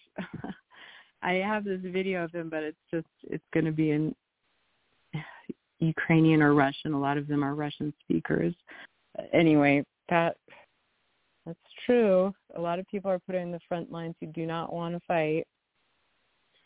And they can't be Russia anyway. I mean, the narrative has to be that Russia's weak in some way when everybody knows that's just not true at all. Like, nobody believes that, obviously. So they're like, the only one who could challenge the United States is Russia, and has always been that case. So we can't just now pretend they're weak out of nowhere just because we have an ego problem. So it's just that's not going to happen. It's just silly to go back on that now. But I mean, you know, we have an administration right now that is pretty desperate. I mean, I'm trying to be positive. It's been very rough for me this week because I'm just getting video after video, and people message me like, I don't know how you can work 40 hours a week and still not afford to live in your hotel. They're literally giving migrants free stuff. They're just all of them. Here's free food, free board, free hotel, just free all day. I work 40 hours a week. No, they won't even give you a discount if you're a citizen. They're actively trying to make us homeless. But they're going to give free stuff to people who don't live here. Free stuff. Just here it is, because they know they're going to serve in the military. They're going to support the government. They're going to, you know what I mean? They're going to vote the way they want. And it's just very, because I have homeless people that are trying to turn on the migrants that maybe we should rob these people. I'm like, no, you can't turn on them. That's what they want you to do. You see, they want you to turn on the migrants. It's not the migrants' fault. The migrants were promised things and lied to when they came here. That's not their problem. So you see what I'm saying? It's like they're trying to foment hostility between groups that are disenfranchised. That's what they do. So we have to see past that. As the American citizens, we are obligated to see past that. We can't, you know what I mean? Like, we can't fall for that trap. We know it's a trap, so why are we falling for it? Just because we're sad and miserable and angry. Like, I get it, because I am. Like, I hate struggling every week. I don't know where I'm going to be after Friday. I you know what I mean? Like, I work full-time. I still can't afford to live here. I only have till Friday, till Super Bowl Sunday. And then I have to figure out, again, where I'm going to live. But there are people wandering with 5 families that have no job, no resource, and they're just hanging out, just chilling. People driving them food, driving them anywhere they need to go. I'm just like, you know, at a certain point, that's gonna foment some real bad stuff in the United States. It's gonna foment. The resentment will eventually kick in. It's going to, because people aren't just gonna be allowed to live here with no consequences. That's just not gonna happen. Homeless people aren't just gonna starve to death so migrants can be here. They're not gonna do that. So. No, and it's already happening in Chicago. If you look at what's going on in Chicago, people are like, residents of Chicago are like, well. Like, when they're taking our stuff now, we're poor. We need help. Right, and Joe Biden's expecting to win there. So aren't they supposed to have the Democratic National Convention in Chicago? I'm like, it's a shame you defunded the police because you're going to need them. That's a really bad idea. But also, I mean, today the New York passed a $157 million thing for migrants. $157 million. We don't know where it's coming from. Oh, that's right. That's why your taxes went up. There he is. There it is. So now people that are working and homeless have to pay for people that are not working and homeless from other countries. So this is that's if you were wondering how Jeffrey Dahmer and most serial killers happen, that's how. That's Amityville horror axe to your face. That is so disrespectful. It's offensive, it's appalling. It's just some people don't have the reserve that I do. You know what I mean? They don't have that kind of mentality. There's some people that will get violence very soon, very, very soon, if they don't change this. That this cannot go on for much longer. People aren't going to tolerate it. They're just not going to. So I don't know what Democrats are hoping for. If they expect to win, they have to change this tactic, because this tactic is throwing it to Donald Trump immediately. It's throwing it right to him. There are several Blackhawks, as I've talked to, they're like, we will never vote Democrat again. That's never going to happen again. Absolutely not. Absolutely not. But, yeah, you're. I don't know what they're trying to do, but this is not the way to do it. This is just not it, so. Well, they want the migrants to vote. Is that it? Yes, to vote. Well, they promised them. They promised them citizenship if they vote the right way, and they also and if they join the military. So that's why we were so. Me and Danielle talked about this for years. It's not that that's why we were so anti-border thing, is because we don't hate immigrants. We know that immigrants can't challenge the government. How are immigrants going to challenge the government? They're not citizens. They don't even speak our language. How are they going to challenge anything? They're dependent on the government. That's why because we're not. The government's dependent on us. That's why they won't. That's why they gave up on us. They just want us dead and out of the way. But those people, they can outnumber us by the thousands, and so therefore they can just do all that work and not complain about it. They want obedient workers. That's what they want. So, and migrants will be obedient workers. They will do that. So, Well, that's the problem. That's the assumption, but I think a lot of people coming from South America are also Christian faith, and I mean, well, it won't matter if they don't have any money. They don't have any money. Nobody's supporting them. We're supporting them. Like, what are they going to do? They're going to complain against the government they're dependent on? They can't do that. They're dependent on it. They could just let these people starve like they do us. They're not. They're promising. That doesn't mean they're going to deliver on it. They're getting them leached onto the government like they did with us, and then the moment that these people start getting uppity, they'll be like, no, bye. Now join these people. Slough them off. You know, that's what they remember. They promise, but they never deliver. They want the work done first, because once the work's already done, why do they have to deliver on it? You've already done the work. You don't have to deliver. They just get you hooked on promises. That's also how crack addicts work. Oh, I just need $10 more. Just 10 more. Just 10 more. And then they come back every 10 minutes. Just 10 more. Just 10 more. Just 10 more. So that's what they're hoping on. That's what they're counting on. So it's just the public is so used to doing that we're just like, but now everyone's for it. That's the problem. And Gen Z doesn't care. And Alpha is too incompetent to do anything about it. So it's just like, it's not, they can't rely on boomers forever because Pluto is now here in Aquarius, and Pluto is just knocking boomers out, just knocking them down. Every moment they're going down. So it's like eventually they're going to have to cave to Gen X and millennials. They're going to have to at some point, because there's not enough boomers to sustain them. There's just not enough. So I don't know. And Kissinger's gone, so I don't know who they're they're losing people by the day. They're not going to be able to maintain this forever. They're just not going to. That's the benefit of Aquarius being here, Aquarius energy, because Capricorn is the sign that rules management and government. But we've left that. So Pluto's now in Aquarius. So now we're conjunct good ideas and the flowment of movement and relationships and mental health being conjunct Pisces. So the cosmos doesn't lie. They want to pretend like it does to people that don't understand it, but it does. This is cyclical. They will not get away with this. That's why they're getting desperate and brazen. People on TikTok are like, wow, these people are so brazen. They don't even hide their governments anymore. Oh, why would they? Now they're openly challenging you. They're doing it and going, what are you going to do about it? What are you going to do about it? Because they know most of us won't. We're just talk. We're not going to do much. We'll just sit there and complain and then go back to doing the thing we were doing. They know. People think like they know how to challenge psychopaths. They don't. You'd be very surprised. That's why they're still surprised that they have a scorched earth policy. But what if they're on fire? What if their family members die in front of them? They'll smile and laugh and then move on to the next. They don't care. They don't care. They don't care if they die in the process. If they can't have it, no one can. They don't care. People need to they really need to pay attention. They have to. They're not going to make it. They're not going to make it. If they think there's some sort of ounce of morality or mercy that's going to come, it's not going to happen. It's not going to. So that's why we have to do it. We have to be more merciful because they're not going to. So as a person struggling with housing, you're seeing migrants, undocumented immigrants getting more provisions than you're being offered? Oh, yeah. We're not being offered anything. We're actually being told to do more work, to sacrifice, to budget better, to watch our spending habits, and they are literally given free, like literal just cars with unlimited amounts of money. People are driving. There's a woman who's been reporting on TikTok. She visits hotels you're not supposed to be at, and she goes to visit those hotels. All of those hotels are filled to the brim with migrants, and people are driving them food, like Domino's and Pizza. People are just driving them, and they can stay there as long as they want and just chill and. Because they were promised housing or something, so that's what they get. And people were like, well, where's this money coming from? And the money's coming from our U.S. tax dollars. That's why we're being taxed so high, because we're paying for migrants to come here. Yeah, it's crazy. Isn't that crazy? While you have an entire 7.5 million and growing people homeless, which mind you was caused by the left wing voting for policies and trusting corporations over that virus that did not kill that many people. Which destroyed most people's income, which they never replaced. They didn't just fix it after COVID left. They were like, oh, now everything's back to normal. No, you didn't do anything. All those businesses are still closed. All those families are still destroyed. You didn't do anything. Nothing at all. You just moved on. So now 7.5 million people are homeless because Orange Man bad. Because we all trusted this new dementia patient to do better than him, even though Trump was keeping us better than ever. I was paid the lowest taxes I've ever paid in my life. But here's the thing. That's the problem, is that people's ideology got in the way of facts. And they trusted a multinational corporate conglomerate. They trusted all these people they shouldn't have. And now they're surprised by the repercussions years later that can't be rectified by just their little cute ideology of disliking white people. It's not going to cover it. It's just not going to.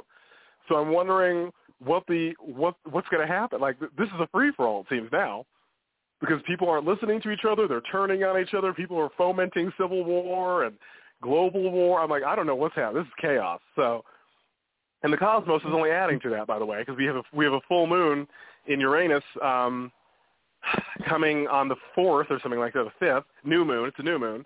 And this is all, I mean, Pluto, that's the function of Pluto. When Pluto comes in, it's about destruction, rebirth, so it's dismantling all these delusional nonsense things we've been building up through Capricorn for 15 years.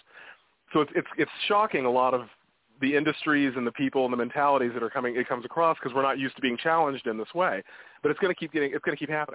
It's going to keep going. So if we don't get comfortable in it, I don't know what to tell people, but it's only going to get rockier, so.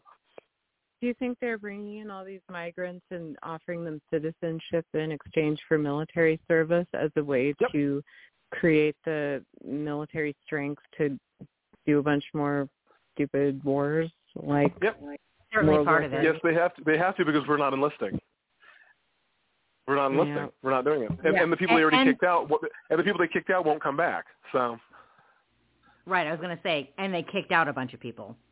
Yeah, they're not getting vaxxed, and those people are not coming back. You can't betray people and then come back going, hey, can we be friends now? No, you can't do that. That's not going to happen. That's not happening. So, yeah. You know, that used to work, though, in Capricorn. This is how the governments and establishments used to rule. In Capricorn, that all worked because it was in their favor. Now it's out of their favor. And we're at a time now where mental health and relationships are key, where you can't be arrogant and dependent simultaneously. You have to be one of those things, one of them. So, yeah. And the government is entirely dependent. So they can't be arrogant. They're dependent. So they have to pick one of those things they want to do, because Gen Z doesn't care. They will literally let this place die. Mm-hmm. They don't care. Because we have some attachment to the old world. We're the last generation that has an attachment to pre-social media. They don't. They don't care. They don't care at all. You can't threaten them. You can't do anything. They don't respond to it. They just go, okay, go. Do it. Because if I die, then I can't be your slave. If I die, I can't be your slave. So good luck. They'll call you bluff. They'll call you right to your face. They don't care. So they have this trauma-based mind control because they grew up during the COVID hoax. Exactly. And, you know, told the world's ending and all that stuff. And they have more access to information than we've ever had, and it gets, you know what I mean, like they've grown up where they can see everything that's happening in real time. It's not like us where we had to take weeks or like days to figure out what was going on after months of being lied to. You know, like they know immediately the moment something happens and who's involved and where's like they get it immediately. So like that's what, remember, Danielle, you guys all posted that like last week, or we played all those clips where they're mad because they can't control the narrative. They can't. The moment something happens, we know the very instant it occurs. The very instant. They can't lie about it. They can't foment a narrative. They can't take weeks to build it up. Nope. Saw you do it. Here it is. Here it is right here. Got it. Thanks. Worldwide news immediately. So it's why the music industry is also collapsing like a neutron star, because everybody's just – now Beyonce's next. She's next on the chopping block for Cat Williams and everybody. These people aren't going to get away with it. They think they're going to. They legitimately thought they were going to. It's not going to happen. It's not going to happen. The cosmos is coming for all of you. So everything that's hidden in the dark will be revealed. It all will be, one way or the other. So, but this is what it is. It's crushing delusions. It's crushing delusions, as it should be. So I'm glad about that. But I'm nervous because it's like, how can I continue to help everybody and do my thing if I'm literally going to work every single day, exhausted, can't afford my medications, can't afford to live, but I'm paying for people who can't do anything to be here. You know, so like that's not. It's hard for me to not feel resentment about that. It's really, really difficult. And then I have my parents, everybody lecturing me for my spending habits and my choices. And I'm like, well, what about your choices that led to these people here in the first place? Like I had a full-time job. Remember, everybody? Remember when I was working full-time and had a house? Yeah. And then you had COVID, which you all supported. And now I don't. So that's my fault, Mom? No, it's your fault. You caused that problem. Like I didn't cause that. I was warning you about it in December of 2019. That's not my issue. It's like I'm being punished for things that I did correctly. I don't understand. This is very, very confusing. So my goal now is to get other homeless people to not foment resentment against these people, because it's not their fault. You know what I mean? Like we just need to understand it's not the migrants' fault. It just isn't. So we really do have to practice compassion and mercy and kindness with people. We need it more than we ever have. If that's the one lesson, that's the thing we need to do the most right now. Right. So. They were sold on the quote-unquote American dream. Mm-hmm. I wonder which has no relevance since Carter was in office, but still. I would like to see some investigative reporting on how exactly these people are getting here, what they're being told, Soros. What promises to them. Yeah, there's a little bit of Soros. There is some buses. I mean, there are people who get. I mean, that's how they traveled across the country because they're not walking from New York to Denver. They're getting buses. I mean, people are starting to realize this is a campaign. This is a planned thing. It's not like it's accidentally happening. They're planning it. They're doing it on purpose because they know they can't win with the current population. The current population's too awake. They can't do anything with us. But they can bring in people that have no idea what the hell's going on and don't care. You know what I mean? They can do that. So that's much easier to do. Otherwise, they wouldn't be doing it because they'd never tried this before because it wouldn't work. There's no way they would allow that to happen. So, and luckily, they've demonized enough of the right wing. Because the right wing is really what was keeping these people out, but now they've been demonized enough where they can't even stand up. So it's like, you know what I mean? Because everyone's a Nazi now or anti-Semitic or whatever the fuck the problem is. So. Yeah. Oh, I heard a new one. Well, it's probably not new to you. I thought a friend of mine, somebody who I really like, who I think's a really great person, they were posting a gun on Facebook about the people in Texas trying to close the border. And saying that they were mega, but spelling it with a T-S, so maggots. They're calling them maggots. Violent, gotcha. Violence-loving maggots. Ew, yeah, I've heard that before. Yeah, thanks, guys. I'm not. You really get it. I suppose that's kind of clever. I mean, for them. I mean, I don't know. They're going to try, so... They gotta try. Okay, all right. So I have an idea. Kate, I would like you, if you have any more good news, I'd like you to do that. And then, Ty, I don't know how you feel about this, but do you want to do a reading? I mean, I've seen your series. Ooh. Yeah, you want to do a reading? I could. I mean, on what? What do you want me to do it on? Well, I mean, you're doing astrological signs. Yeah. I did not see the Aries one, but if you've got a series that you're doing and you haven't gotten to any, I mean, it's up to you. It's possible. You know, I almost thought about doing something abstract, like. I know the United States was founded on different times. I mean, legally and all that. But I was going to do something like if like the United States was an astrology thing, like would it be a Leo or something? Like it was like 1776 July. When was it? July 4. So like, what if the United States is a Leo and then do it on what the United States is? That's possible. So, but I'm like, am I that? Am I going to be that person? So I don't know. But I could. I could do. I've always considered doing like a world events sort of reading. So. Okay. Yeah. Well, I don't know a lot more, but I'll just say it was pretty interesting recently. The Capitol Police announced they will not charge Democrats' aide who made a viral gay sex tape in a Senate hearing room. So by that was a funny story. That was a funny story. I'm just going to go with Ty's usual logic of this is uncovering hypocrisy right here. It's just so in your face. They're going to charge somebody who sat in the Senate hearing room and put their feet up on a desk, maybe took a selfie.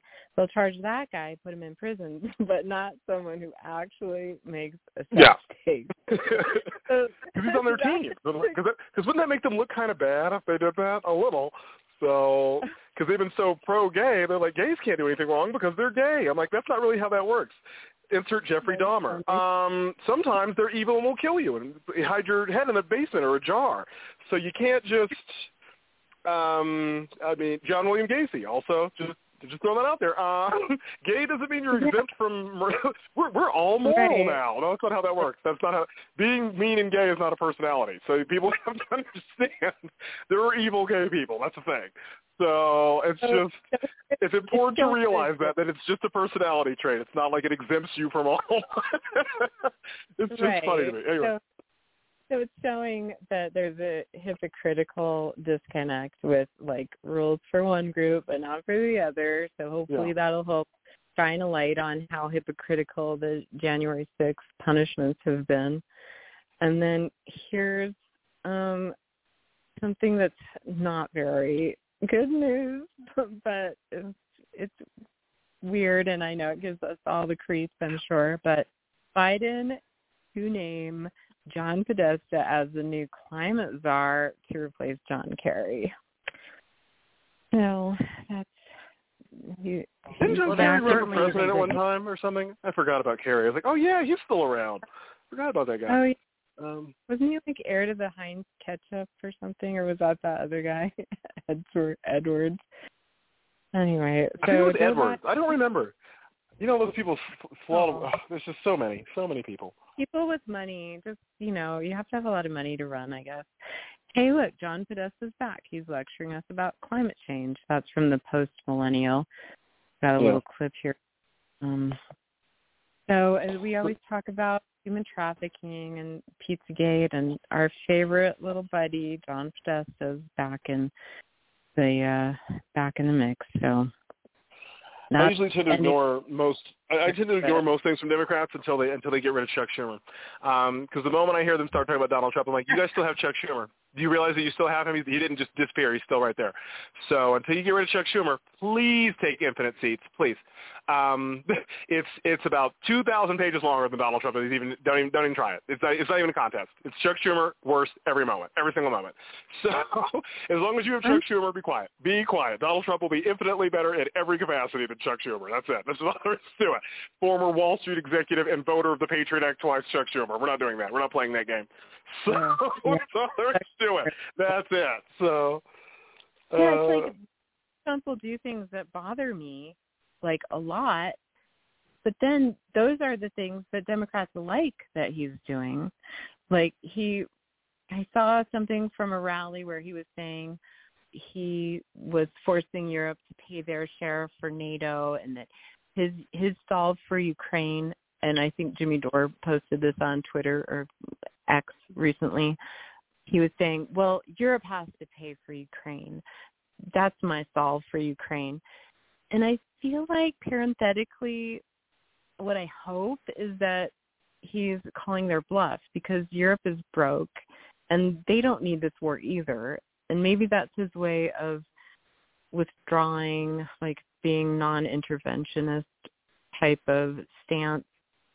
But still, it offends me. Like, I just feel like I wish he would say the truth about this war, that it is a NATO-fomented war, that we're fighting Russia to the last Ukrainian. We're trying to bleed Russia dry by letting Ukrainians die for our stupid war that means nothing. Like, I wish he would just say that instead of doing this thing of like, well, I helped, America by stop funding NATO and telling Europe to fund NATO. Like, he just always bothers me. But showboating, I guess. Yeah, showboating. That's a good way to put it. It's just like, he has to tread such a fine line, I guess, because so many people hate Russia and love NATO and have drunk the Kool-Aid, and maybe he's trying to satisfy them, or he really believes that, and it's hard to know. But I'm excited for Tucker to do an interview with Putin, if he's really going to do that. Right. Hopefully safe. Well, I heard the Clintons are trying to save face too recently. Apparently, Mrs. Clinton, Secretary Clinton, apparently we've heard rumors that she's like, I'm going to try to sue the newspapers and Donald Trump for slanderizing and defamating my name, and that's why I lost the election. She's still doing it. She's still playing that card right now, right at this moment. So, and I want her to do that. I'm like, oh, please do that. Please file that lawsuit. I really want that to be a... No, that's what I mean. I want that to be on record. I want her to be on record for the stupid bullshit she keeps doing, that deranged harpy. You open your mouth one more time, I swear to God. That woman. Ooh. Oh, do it. I want it on public record. I want it on public record, so that when your ass is handed to you in court, we're going to be laughing so hard at you. The nerve of this woman. The nerve of her. I can't stand it. The Clintons get on my effing nerves. I can't stand it. I've lost so many friends and family members over them, even pretending to defend or like them in any way. I'm like, I will throw acid in your face. Don't you dare! Don't you ever dare! Mm-hmm. Go. You walk to Haiti and then tell me you love these people. Go to Haiti. Go. I want you to tell me you love them. Go. I want you to do it. They won't. They will close their mouth immediately. The nerve of you people. The nerve. I don't understand the audacity of some people. I just don't. I'm like, are you really that entrenched in your little cult ideology that you don't see that they're wrong? You don't get that, huh? Just because somebody says the word liberal, you're like, let me just support them. No, that's a cult. Stop it. I heard she did nice things for children. That's what my liberal people say. I heard she did nice things for children. No, that's the worst. Won't someone please think of the children? No, yeah. Oh, they say something that they haven't researched at all, and we're like, okay, that's fine. But you know what? At least they're not getting away with as much as the Obamas are. The problem is the Obamas. We'll have to worry about them later because they're coming. They're coming back. But at least the Clintons are, at least people can't really defend them anymore. They can't really do it. Like, they can ignore them, but they can't defend them. But they will defend Obamas. The moment Michelle's back, they'll be like, now let's defend those horrible coons. I'm sorry, I had to call them that. I had to. That's what the word means. I used it correctly. That's just the problem, because, I mean, those documents don't go away. They're still there. They're the reason why we can't do anything against these people. They're the reason why we can't. I mean, if people just read the provisions added to the NDA Act of 2012, if they just read those alone, I mean, there's, I don't know. I don't know how to help people. I don't know how to help them. That's, if you haven't turned on the Democrats after that, you can't. There's nothing else that will help you. There's nothing. We can't do anything else for you. Right. That's it. So. Well, we all have something to look forward to with Podesta. Siri says, we have to cut the carbon pollution that's driving the climate crisis, and that's what the Inflation Reduction Act is all about, Podesta said last August. Across the political spectrum, Podesta said, they support the movement to cleaner forms of energy, cleaner forms of transportation. I mean, this just sounds like it's leading to those 15-minute cities and more control, more totalitarianism, and that's just perfect for John Podesta. I bet he's loving that. Great. They want to, and now they get to control travel too, which they really want to do. They really want to get travel under control because if we travel, that might broaden people's perspectives and get them to not foment against other people. So that's why the people who hate Russia, I'm like, so how many times have you been there? So cool. So how many people do you know there? How many people do you know in Russia or Ukraine? Is it nobody? Is it nobody at all? Isn't that interesting? Isn't it weird how the good guys always win the war? Isn't that interesting? It's only the good guys that ever win wars. Isn't that great? That's so nice. It's so great to hear. One thing that's interesting about this, and then I'll shut up, and you can do your reading, Ty, if you want to. Okay. But I just found out yesterday that my sister-in-law cannot send a package to her parents in Russia for Christmas because of the sanctions. She literally couldn't send them, like, I don't know, a new coat from Nordstrom Rack or whatever she wanted to do because of sanctions. So there you go. And I think for them to travel there would be really difficult. So there are these active sanctions right now. We can't even send like a box of candy or something to our friends in Russia. All right. So ridiculous. So take it away. If you can. All right. Let's see. I'm doing one more cut of this. I'm really looking forward to the July 4th, 1776 reading, if you want to, or if you think another astrological sign needs some words of wisdom, I'm down with that too. I'm going to do Leo. I'm folding for Leo right now because I assume that's Leo, so I'm just going to do Leo. What did I do earlier? We did Geminis earlier, which was chaos, but a lot of signs are doing better than other signs. Some are mostly it's destruction for people, but it depends on how they're handling it. So it's really about how they handle it. So let's see what we got for Leos. Okay, and Leo is, hold on, Leo is what? So July, that was my grandma, July 23rd to August 22nd. Yeah. That's me too. Oh, it's you too. Okay. And my are you Gemini? Are you Gemini, Danielle? No, Aries. You're June, aren't you? Aries, April. You're Aries. That's right. We did Aries. That's right. You're Aries. That's right. I remember. Aries is going through a lot. Us fire signs they're like, let's just destroy you for a minute. Leo's the third fire sign. This is not the cardinal. I'm really trying to rein that in, Ty. I'm really trying to rein that in. No, you're an evolved Aries, which is easy. They're easier Because it's like you guys get angry, but you're calculated anger. You're not just like, that's more realm of Leo. We're doing now. Leo's the lion. And Scorpio. So. Oh, yeah, and you're my the ram. So that's kind of your. But also, as Aries, you're the beginning of the zodiac. Aries is the beginning of the zodiac, so that's why. And Pisces is the end. So that's why it was interesting to do Aries the other day, because I wanted to see how you guys were doing in this Capricorn energy, which is Earth. So we're used to being able to just burn our way through, and now we can't just burn our way through. We have to go. It's a slow burn. The pace has changed because Earth is very stable, but Aquarius is air, so that's all movement. It's all wind, but it can go at different paces. So everybody's having to move, but they're not used to moving. That's the weird part. So just a fun note: my daughter is actually like my. I think she's called a Kappa Aquarius. So it's like right on the cup. Yeah. Yeah. Mm. And now, mind you, there's also moon signs and rising signs, and that does play a part. But the sun sign is the main one we go off of. That's like the main thing you were born under. So, mm-hmm. but all these other things they play a part. Like if you delve deep enough into it, like as we all say that do this, it's astrology is not a belief. It's a language. It's a language you learn how to speak. Yeah. It's very different. Yeah, my moon is Sagittarius. That's why we get a lot. Wow, you're double fire? Jesus. Me too. Yeah. You're double fire.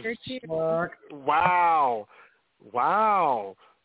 That explains a lot for you guys. Anyway, you also have a contrary, or you have a, what is that? Yeah, contrary sign, a sign that contrasts you, that is your exact opposite sign. And mine is Gemini. It also happens to be my moon, so I am my own counterpart. So isn't Gemini like two signs? What? Isn't Gemini like two signs though? In a way, it's Gemini. They're one person with two different. They live in two parallel worlds simultaneously. Does that make sense? Oh, yeah. So they live. Yeah. That's what they mean. So they're one person, but they live two lives at the same time. So okay. Sorry, that's the twins. Go ahead. No, you're in. That's the twins. Okay, here's what I pulled. This is for Leo, supposedly. If this doesn't ring true, we don't know. I'm just going with what we feel here. So, all right. Mm-hmm. First one I pulled is the Magician in reverse. Oh, okay. So this is the current energy. Current, like that's interesting. That's interesting. That's all about manifestation, fun stuff. Hold on. Let me get to it. This is a new deck, too. I have many decks. There's many different decks used for different reasons, different energies, have different, things like that. So it's depicted as judging as tools. Each tool represents the four elements. Cups is water and emotions. Pentacles or coins is earth, practicality, like gold, things like that. Swords is for the air, that's element, representing intelligence and strength. And the rod is usually fire, which is... the movement, all that kind of things, action. Since he has it in reverse, this is the current energy of, I suppose, the United States. Caution is needed now. In the real life, the Magus could show himself as a confident trickster. So, yeah, it's confidence in reverse. So normally it'd be like, be resolved through great, harnessing of positive energy, flexibility, self-control. This is the exact opposite of that. It's just being reckless, crazy, brazen, right in your face. And we've never really experienced anything like that before. Not to this extent. The United States is just openly threatening people. It's openly disempowering other people. It's playing with the emotions and heartstrings of people right in front of them, openly saying that growing your own food is what? What was it they say? It's leaving a carbon footprint. It should be destroyed. Let's not feed the homeless, but feed migrants. Let's challenge a nuclear foreign country. Like, they're just brazen, just absolutely brazen, which means that they're getting desperate, which means they're losing. That's what that means. Because they wouldn't be like this if they were winning. They just wouldn't. You know what I mean? Mm-hmm. It shows desperation. It shows desperation from their position. I want to see where they're... let's see. The situation crossing is, what is this? 10 of swords. Ooh. So when you get swords, that's complications. Swords are always complications.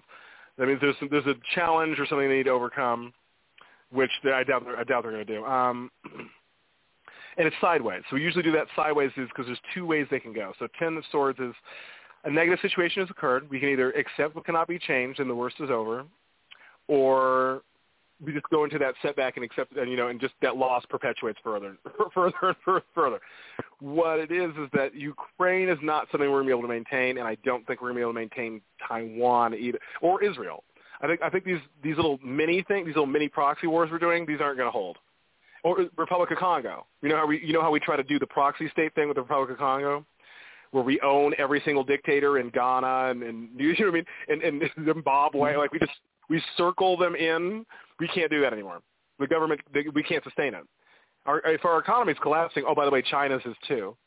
China, one of the biggest firms in China filed for bankruptcy, and they have so much land and so many properties that are completely vacant. Can't do anything with them. You can't do anything. I mean, their economy doesn't, because they don't have a consumer economy. They have a producer economy. So their populace isn't buying anything. So they're not. You know, they're a paper tiger. They're fronting as if they have a lot going on. They don't. They really don't. Which is why they're going to join Russia, especially because we have to be back to Taiwan against their wishes. They're like, oh, you're going to back Taiwan? I guess we're joining Russia then. Like, you see the thing we're instigating each other. Everybody's ego is really in the mix now, and everybody's like, well, if you can't do it, I'm going to. It's like Mean Girls. Well, they got it. Yeah, no, it is. You guys ever watch Mean Girls where she's like, my favorite line from Mean Girls is, you know, you're really pretty. She's like, thank you. And she's like, oh, you agree. You think you're really pretty. It's that kind of catty nonsense bullshit. So catty. I can't stand that. I hate it. Oh, why are you like that? This is just like low-hanging fruit. Let's see what we got coming up. First, okay, let's do the foundations out of the foundation. Any aliens? Oh, the aliens will come. Yep. Mm-hmm. By April. Weather. Well, aliens. Yeah, alien disclosure will happen this year. Apparently, I know you guys know who what's her name is, Vanga Baba, whatever her name is. She's an old Chechnyan woman who's blind, and so she predicted not only were there going to be aliens this year, but there would be an attempted assassination on Vladimir Putin, by the way. Anywho, she said that she died in 1994, just so you know that. Anyway, just so you understand. Okay. Let's see. Okay, and what do we got? The foundations, we got justice. Ooh, girl. Okay, let's see. This is the foundational thing of what is the foundation of what the United States is trying to do? Let's see. Justice, dealings with authority figures, members of council, or legal matters pending. The outcome will be successful, fair, equity, virtue, honor, just rewards. Yeah, I think it will, because the American populace isn't tolerating it anymore. There's so many people that are fed up. They're just so fed up with it now. Like, I mean, it's impressive. I mean, they might be. It's possible that they're doing it for the wrong reasons, but they are doing it. You know what I mean? But they got there, didn't they? You know, I think we used to say it all the time as, like, researchers here. We'd be like, well, they got there. So, like, it didn't matter. What does Confucius say? It doesn't matter how slow you go so long as you don't stop. It's one of those things. Like, they got her. They made it. So, everyone in their own time. What do we got here? So, the foundations, it looks like, yeah, okay. So, they're doing crazy stuff, but because Pluto's here and we got all this new moon, so it's going to be shaking stuff up. And so, we will get justice. So there are things that have been hidden that are coming out, because that's the function of Pluto cyclically, is to come out and just go, oh, no, you're going, this is done, you're hiding that, now we're getting that out. It just pulls out all those skeletons and cleans off all the cobwebs. It's exactly its function. And everybody's surprised by it every time. Oh, my God, we didn't realize Pluto, the planet, was going to come back as it does every – it's only a celestial entity that's been here since the beginning of time. Like, it's funny to me. I just think it's funny that people are surprised by it. Six of Rods – in reverse. Defeat, shattered hopes, lost. Ha ha. See, this is what we're talking about. If you get too cocky, United States get too cocky. This is the problem. Nice. Yeah, it's the present situation. The present situation is that. So we have justice in the future, but at the moment we got Six of Rods in reverse. And that's just us being cocky. We're just being way too cocky right now. That's why we're like blaming other people and not being, I'm just like, oh, we just do whatever we want because we're used to doing that. We're the United States. We just get to do that. We just get to. Well, yeah, I'm like, U.S. from the military-industrial complex, and there's just so many different facets of what we're calling America right now. Mm-hmm. The government that we see, the shadow government. Yeah, the corporations, the black market, people. The regular market. Yeah.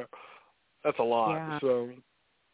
Yeah, you're hard to do a reading for such complex. It is. And that's why it's like you kind of like channel the inner spirit of what you are as an American. I'm like, if I was American, this is how I'd read it. Right now, and let's see, for five, you have, and five's placement is how we appear to the outside world. For that, we got the Page of Pentacles, which is insecurity, lack of self-confidence, disappointing financial news.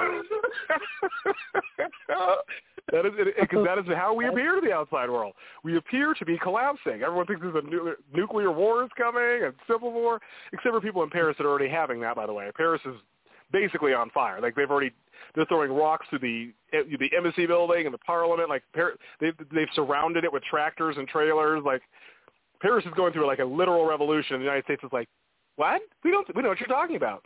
Anyway, did you know which fruit cup can help you lose weight? Like we're really trying to ignore that. We're really going out of our way for it. We really are. They're going out of their way to ignore that shit. They're like, that didn't happen. I don't know what you're talking about. Who? Is that a rapper? I don't know who that is. Never heard of her. France. Never heard of that person.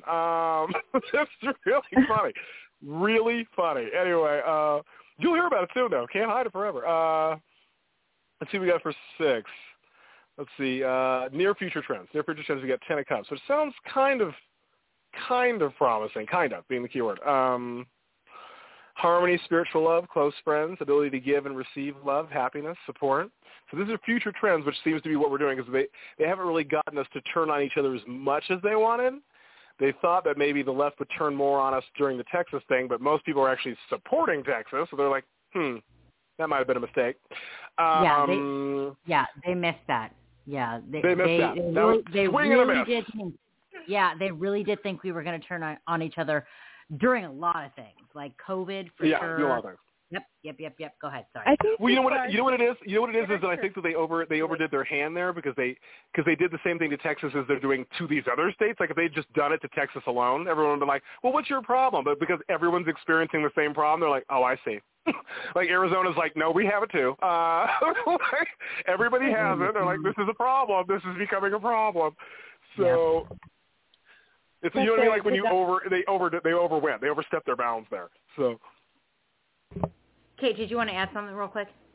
Yeah, go for it. Oh, I'm just thinking of that. Then I know on Facebook, who's an actor and a model. He's like 70 years old and a really hardcore liberal, and him posting the violent maggots in Texas. You know, they're just such terrible people. I do think there is animosity, but it's just from people who are not going to go and, you know, start problems. They're just in their house cursing at the people defending the border.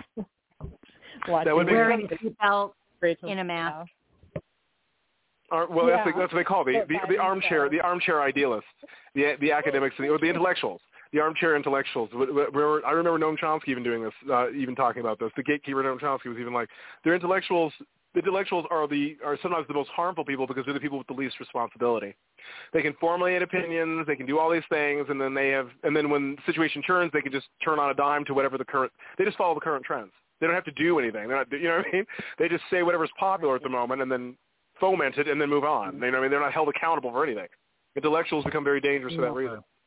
Yep. Which explains a lot because the seventh card is the Ten of Pentacles, so that's why. That would make sense. Oh, yeah. What is that?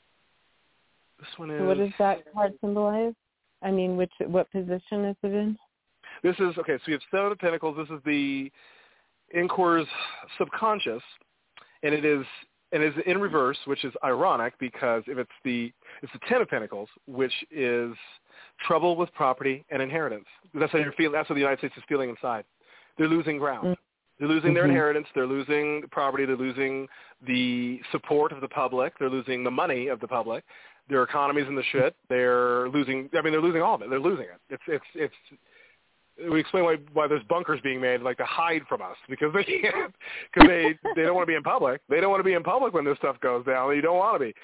The people with all the money that caused this are just like, what's wrong? Like, don't be dumb. That was the theme of Jekyll and Hyde. You guys saw the musical Jekyll and Hyde. That's one of my favorite musicals.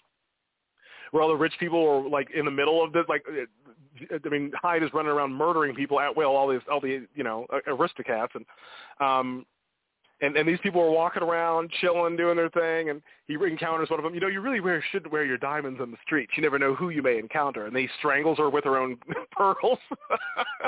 So, but yeah, like these people, they don't want to be caught in public once this stuff goes down, because who do you think we're going to go for? The poor people? They must be crazy. That's not happening. We're going right for you. We're coming right. That's why they don't live with us either, as Black Lives Matter discovered. That's why it makes no sense that they're talking about January 6th. They're talking about January 6th as this sort of thing. Meanwhile, 2 months before that, you were LARPing when you burned down half of Seattle and named it Chaz. That's a literal insurrection. Literal. Not metaphorical. Literal. You literally caused an insurrection. That's hilarious. These are the same people. The same people.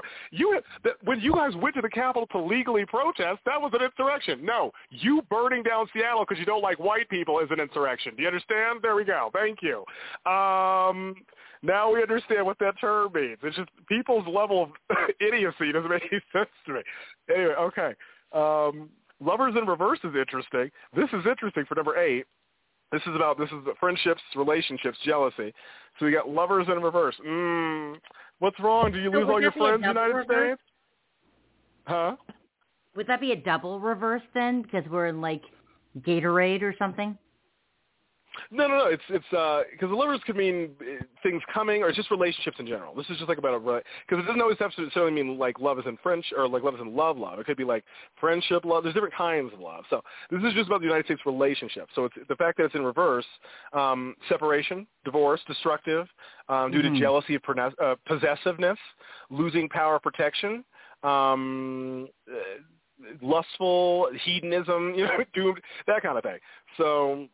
And because the United States foments all of those things, we focus on that. Remember, we all know what the 7 deadly sins are, but hardly 2 people I know can list all 7 virtues, because they don't know there are 7 virtues, because we don't highlight it. We highlight the 7 sins. That's what happens. That's exactly what happens. So they are there, though. They're right there. There's everything has a counter. Everything has an antithesis. So. You can harm things with sound. You can cure it with sound. You can harm with water. You can cure with water. Everything has a dual function. It's just only one of those is highlighted. That's why when you guys say there's good news, like there's not much good news, like it probably is, but it's just not reported. So we have to go out of our way to find it, because there is good news all the time. It's just not highlighted. It's just not. But it's there all the time. It's everywhere. It's all over the place. So, but you know what good news doesn't do? Make money or give control. Okay, so let's see what we get. That's what they want. It's control and money. So if it doesn't do that, they're not interested. I mean, they don't make money if we go, you know what, everyone's getting along and nobody actually hates each other. Well, then how are they going to make money out of that?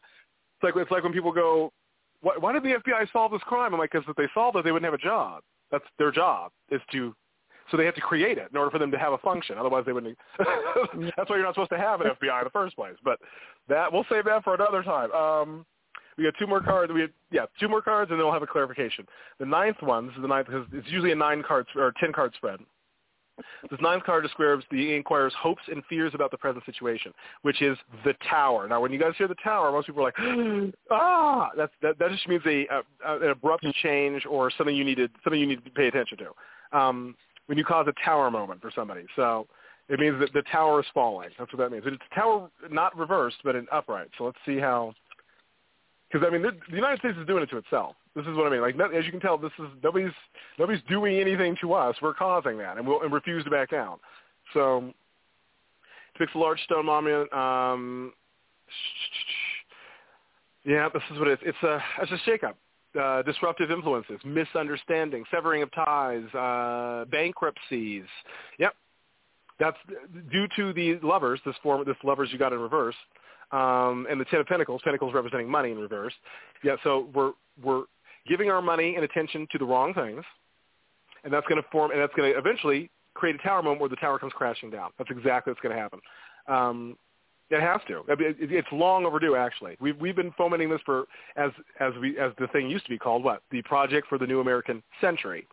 So it was a century of this. A century. That's a long time. That's a lot of karma. Against lots of generations of people. So don't think this is not going to be like some sort of, oh, it fell. Oops, there goes another rubber. No, it's going to be bad. It's going to be really bad. So people need to be, you need to buckle up. It's gonna be intense. So that's why they want us to go with compassion. We're gonna have to really, really focus on it because the temptation to turn on each other is gonna be, it's right there. They're counting on us to do that. They're counting because if we do that, that gives them away. You see what I'm saying? They can still mitigate chaos because they thrive in it. So they still want to mitigate that in some way. That's also why it's important that we don't necessarily threaten the people in charge, as a lot of people like to do. When we talked about this a long time, like you always leave your enemy an out. Never back them into a corner because that's when they start sacrificing people. They'll just throw innocent people to the slaughter because they know you'll save those people and they'll get you out of the way. So we have to be very cautious about how we speak up for people that are disenfranchised or can't defend themselves because the migrants can't defend themselves. So they will sacrifice those people first and then blame us for their sacrifice. So we have to be very cautious with these people. Don't play with them. Seriously, don't play with them. They're not here to play. They're really not. They're psychopaths. They are 140 steps ahead at all times. So Nine of Cups, this last one, is the final outcome, which we have. It's forward. It's not reversed. Fulfillment of wishes, happiness may be temporary, which to me reads as it's the little things. It's going to be the little things that add up to the big changes. We're not going to see like a massive, turnaround of just like now everything's fine and, Because we have that movie mentality where everything just like you defeated the dark crystal and now the sun comes out. Like it's not like that. It's a slow transition back to whatever. But these little things like this that we do, where we don't, where we get to the truth, or we care about each other, and we do the opposite of fomenting hatred and rage and all that. Like that's gonna matter. People will remember that in time. They'll remember when you didn't turn on them when you could have. You know what I mean? In those positions, those are the things you're going to remember. That's what I'm getting at. Let's see what the clarification card says. Five of Raw. This is just a clarifying card, but that's basically what it is. That's what this clarifying card is. Five of Rods. Relief, calm after conflict. Okay, okay, that gives me some hope.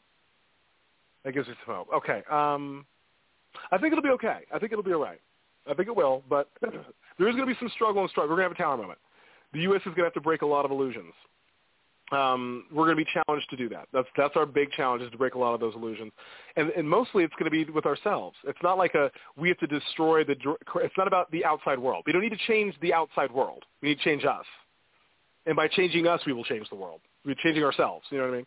That's why Aquarius is more of a focus on mental stability and relationships as opposed to trying to fix government, because we can't do that because they already lead the charge on that. You know what I mean? They've mastered what government and management is. They've already done that. So we're not going to get a foothold on them after 3 centuries of them. That's not going to happen. But they can't control people very well, as you've noticed. They're not very good at doing that. They usually have to do it by force, threat, blackmail, coercion, duress, which is not consent. So they're not very good at doing that. So if we focus on how to do that correctly, they've pretty much, you know what I mean? Like if we create 10,000 independent people, it'll be harder for them to manipulate 10 million independent, or people did 10 million dependent people who aren't critical thinkers. You know what I mean? So the more people you teach to think, the harder it is. So that would be it. That's the main goal. So that's what I got for the United States as a Leo, but that was just Leos in general. But that's definitely United States. Like that's a United States reading if I've ever heard one. Just pride and arrogance and completely narcissistic traits where everyone around them, their team, they're only acknowledged when they serve a function.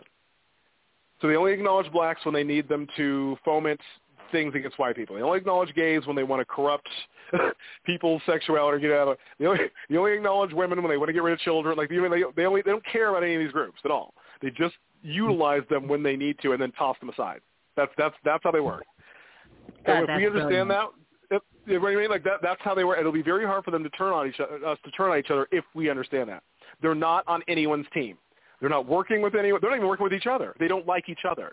It's really important that people understand that they don't like each other. They don't.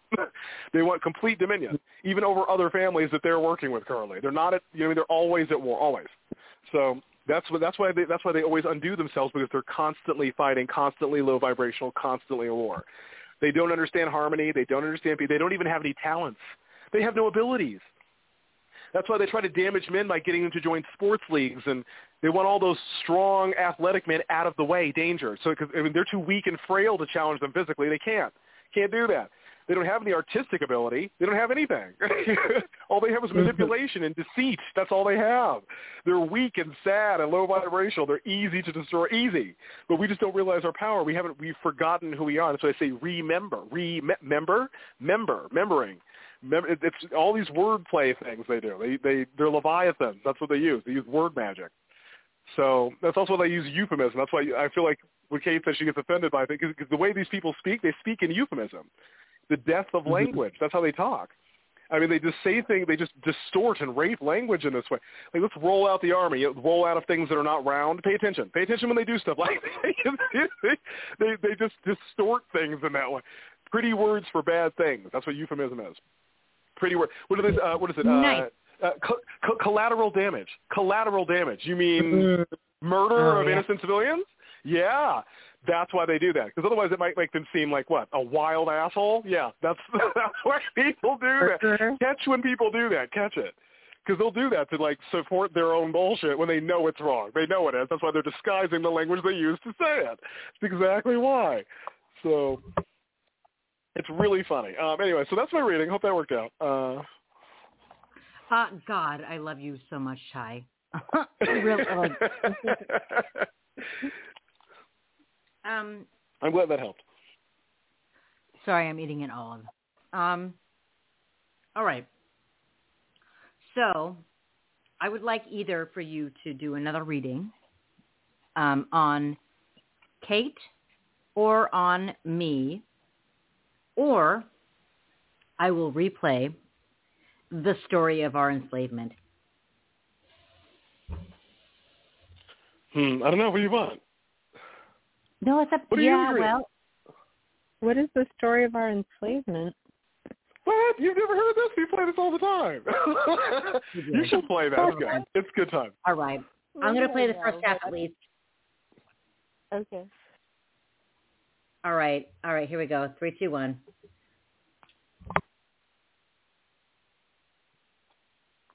This is the story of your enslavement, how it came to be, and how you can finally be free. Like all animals, human beings want to dominate and exploit the resources around them. At first, we mostly hunted and fished and ate off the land, but then something magical and terrible happened to our minds. We became, alone among the animals, afraid of death and of future loss. And this was the start of a great tragedy and an even greater possibility. You see, when we become afraid of death, of injury and imprisonment, we become controllable and so valuable in a way that no other resource could ever be. The greatest resource for any human being to control is not natural resources or tools or animals or land, but other human beings. You can frighten an animal because animals are afraid of pain in the moment, but you cannot frighten an animal with a loss of liberty, with torture or imprisonment in the future, because animals have very little sense of tomorrow. You cannot threaten a cow with torture or a sheep with death. You cannot swing a sword at a tree and scream at it to produce more fruit, or hold a burning torch to a field and demand more wheat.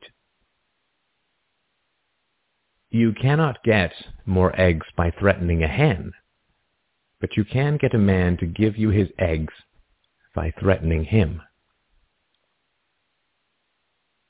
This human farming has been the most profitable and destructive occupation throughout history, and it is now reaching its destructive climax.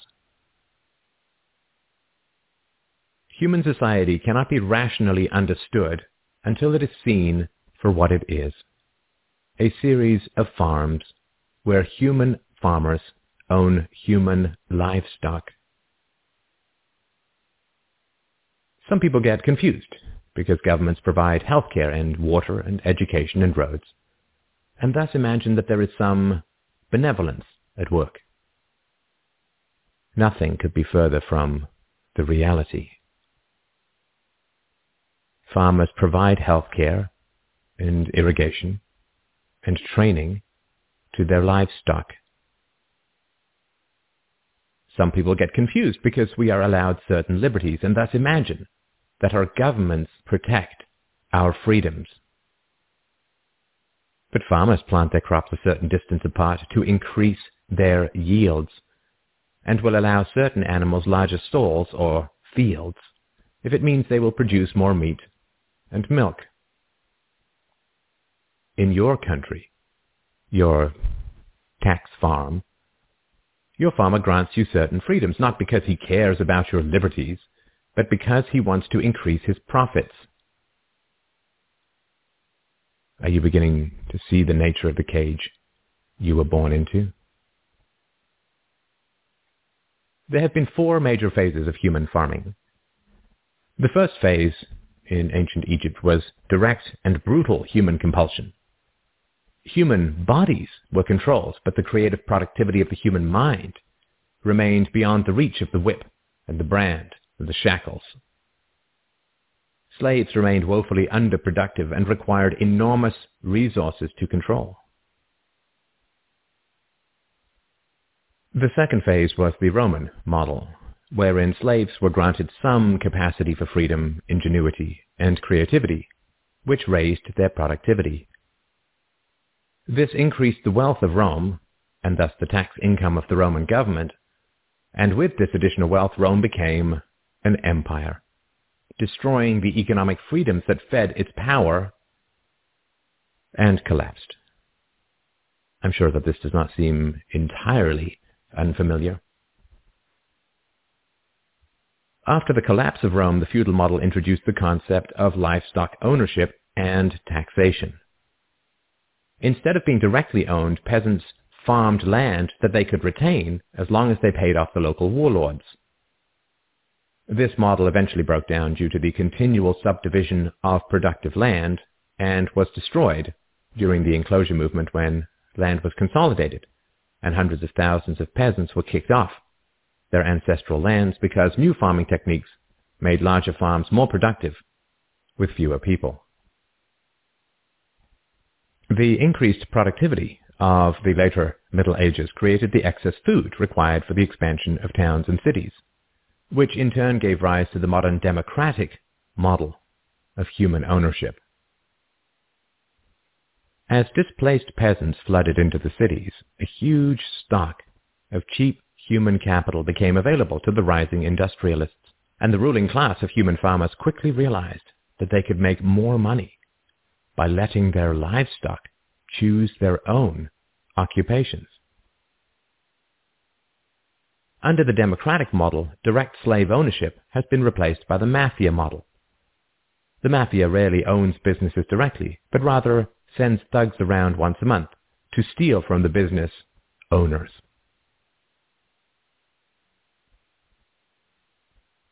You are now allowed to choose your own occupation, which raises your productivity, and thus the taxes you can pay to your masters. Okay, so that's the first half. Any thoughts?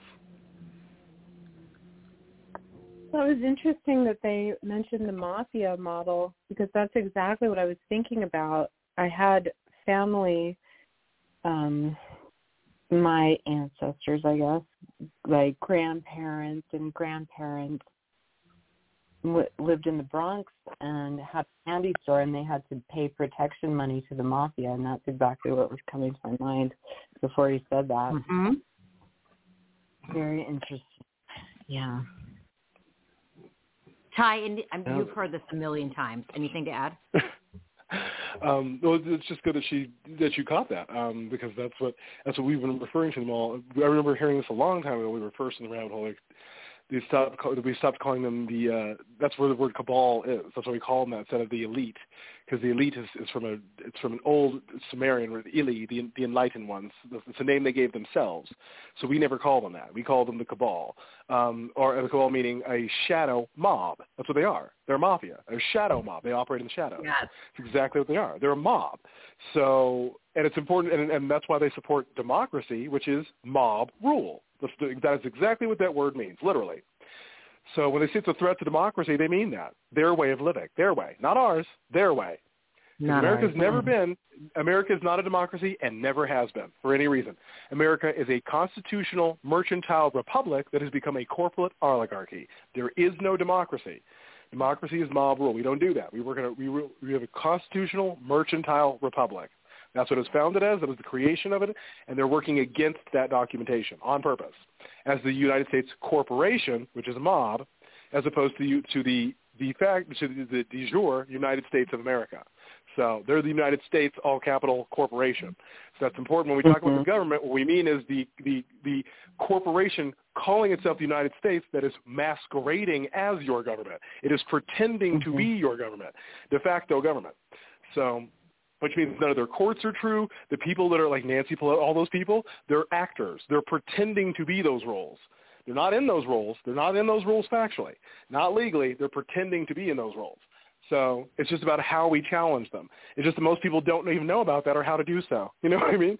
It takes a lot of diligence and study to even learn what that system and process is, let alone how to challenge it correctly, because they're on your ass the moment you know about it. So it's why they've hidden it in plain sight for so long. And those people are like, oh, we don't have the time or patience to deal with that. And they're counting on it. They're counting on convenience and laziness. And you know what I mean? Like they're utilizing our own abilities against us. So we have plenty of abilities. They know how to channel our desires and fears in the correct mode. So if we get a hold of that ourselves, it'll be harder for them to do. And that's what he's saying. It's a mind thing. That's more powerful than everything else. That's why we don't want a revolution. We want a reformation of minds, a reformation of character, because then they lose the ability to even do it. They can only do it if we willingly give up we have to abdicate our sovereignty. They can't take it. You know, I mean, they don't give us rights. They don't grant us anything. We're abdicating it to them. We're giving them permission. They can't do it without consent. They can't rule you without consent. Slavery requires consent. It just does. I know people don't like that, but it is true. It's just the reality. Mass slavery requires consent.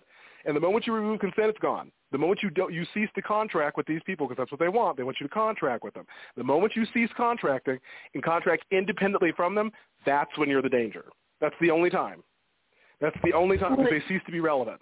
So, doesn't that do away with their karmic debt if the other person's consenting? Isn't that where the consent comes in? If you're right, that's why they have to tell us. Yeah. Yes, exactly. They have to tell you. But here's the thing. Their karma will still come because they don't tell you everything. They omit things. Yeah. Because if they omit certain details which could prevent you from making an informed decision, that's fraud. That is textbook fraud. It is fraud factually. They know it is. And fraud has no statute of limitations. None. You can get them 10 years from now. You can get them 10 minutes from now. They can't do it. They know they can't do it. That's not how the karmic rules and laws work. Everybody has to go by the same karmic laws. They can't fraudulate you on purpose. They can't do that. So that's the thing. They have to be upfront about you about everything from the very beginning. They have to do it, but they don't do that. So therefore, they are liable for it. So they'll get it one way or the other. So for sure, here comes the last. They're just if they're revealing aspects of it as soft disclosure in the guise of entertainment, that's not really informed consent. Nope. Consent. Sorry, I can't speak at this point. But they think that they are. They think that they are. All right, here we go. The last 6 minutes of this. Here we go. 3, 2, 1. Value this time in your life, kids, because this is the time in your life when you still have your choices. And it goes by so fast.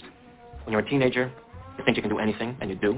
Your 20s are a blur. 30s, you raise your family, you make a little money, and you think to yourself, what happened to my 20s? 40s, you grow a little pot belly, you grow another chin. The music starts to get too loud. One of your old girlfriends from high school becomes a grandmother. 50s, you have a minor surgery. You'll call it a procedure, but it's a surgery. 60s, you'll have a major surgery. The music is still loud, but it doesn't matter because you can't hear it anyway. 70s, you and the wife retire to Fort Lauderdale. studying dinner at 2 o'clock in the afternoon. You have lunch around 10, breakfast the night before. Spend most of your time wandering around malls looking for the ultimate soft yogurt and muttering, how come the kids don't call? How come the kids don't call? At the 80s, you'll have a major stroke. You end up battling with some Jamaican nurse who your wife can't stand, but who you call mama. Any questions? Your few freedoms are preserved because they are profitable to your owners. The great challenge of the democratic model is that increases in wealth and freedom threaten the farmers. The ruling classes initially profit from a relatively free market in capital and labor, but as their livestock become more used to their freedoms and growing wealth, they begin to question why they need rulers at all. Ah well, nobody ever said that human farming was easy. Keeping the taxed livestock securely in the compounds of the ruling classes is a three-phase process. The first is to indoctrinate the young through government, quote, education. As the wealth of democratic countries grew, government schools were universally inflicted in order to control the thoughts and souls of the livestock. The second phase is to turn citizens against each other through the creation of dependent livestock. It is very difficult to rule human beings directly through force, and where it can be achieved, it remains cripplingly underproductive, as can be seen in North Korea. Human beings do not breed well or produce efficiently in direct captivity. But if human beings believe that they are free, then they will produce much more for their farmers. The best way to maintain this illusion of freedom is to put some of the livestock on the payroll of the farmer.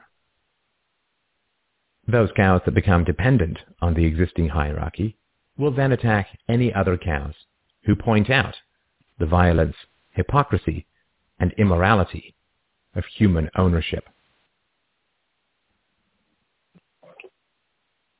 Officers positioned Grant face first on the floor with one officer near his head, a second near his back, and a third officer standing nearby. There appeared to be a brief struggle. Then, a two-year veteran BART officer stands, draws his weapon, and fires.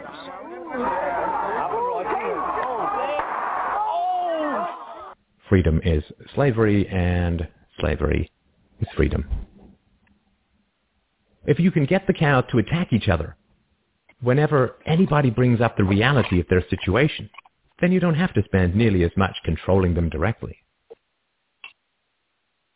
Those cows who become dependent upon the stolen largesse of the farmer will violently oppose any questioning of the virtue of human ownership, and the intellectual and artistic classes, always and forever dependent upon the farmers, will say to anyone who demands freedom from ownership, you will harm your fellow cows. The livestock are thus kept enclosed. By shifting the moral responsibility for the destructiveness of a violent system to those who demand real freedom. The third phase is to invent continual external threats so that the frightened livestock cling to the protection of the farmers. This system of human farming is now nearing its end. The terrible tragedies of modern Western economic systems have occurred not in spite of, but because of past economic freedoms. The massive increases in Western wealth throughout the 19th century resulted from economic freedoms. And it was this very increase in wealth that fed the size and power of the state.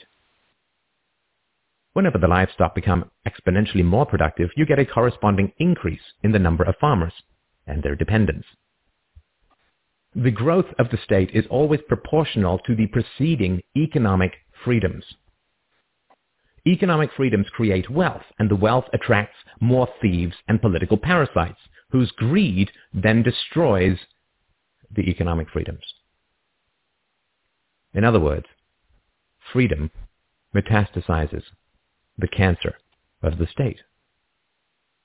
The government that starts off the smallest will always end up the largest. This is why there can be no viable and sustainable alternative to a truly free and peaceful society.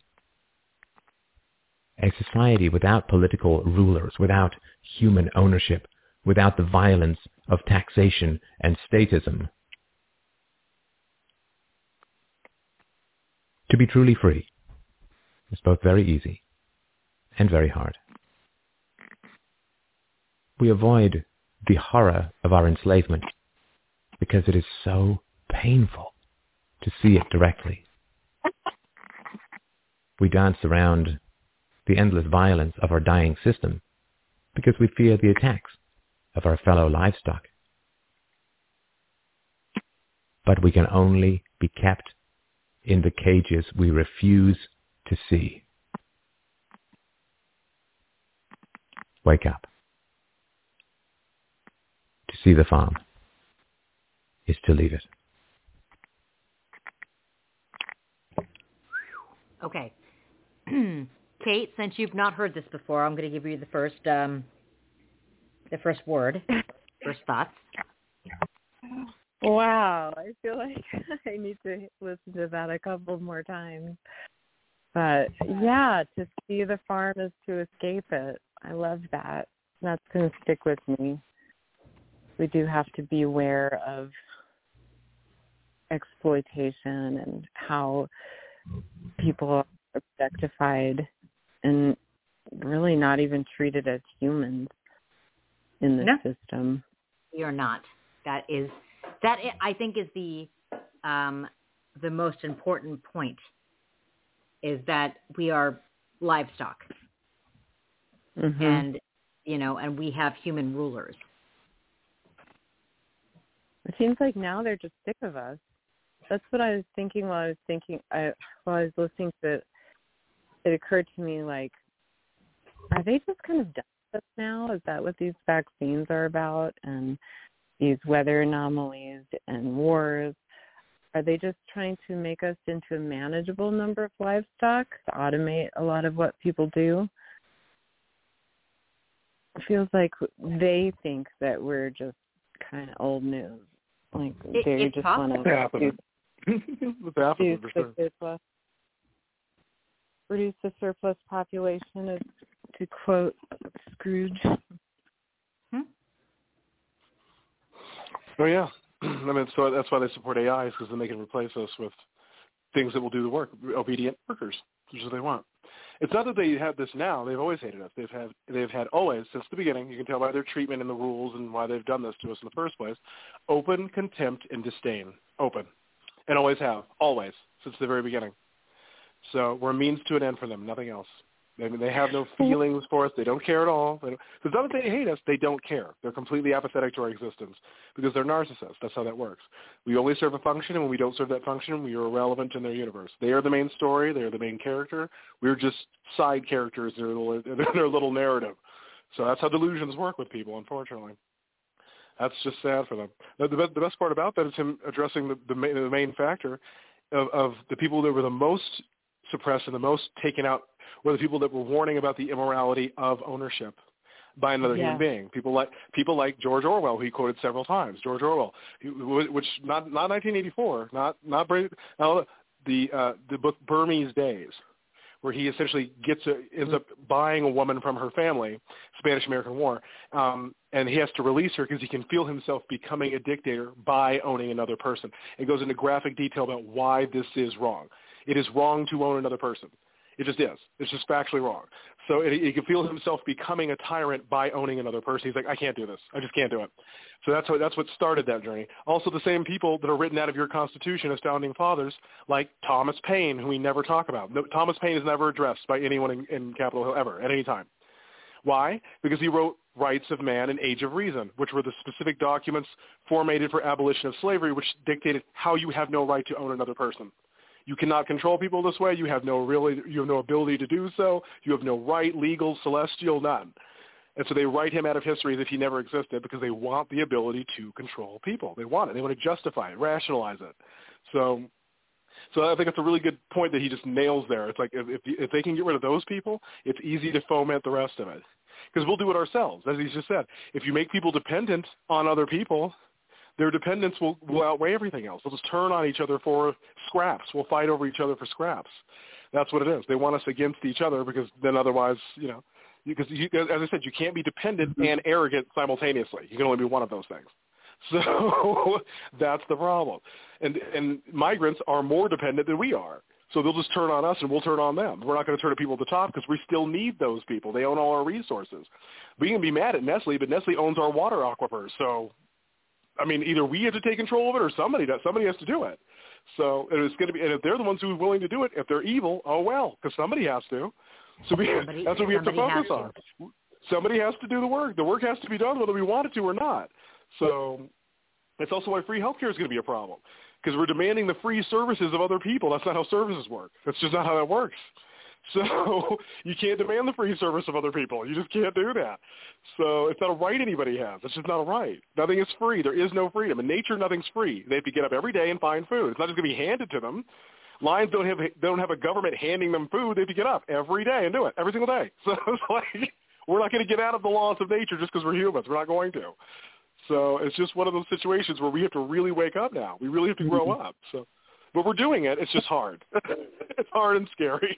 But at least we're not doing it alone, right? We're doing it together. That's the key. Oh, amen. Kate, do you have anything else?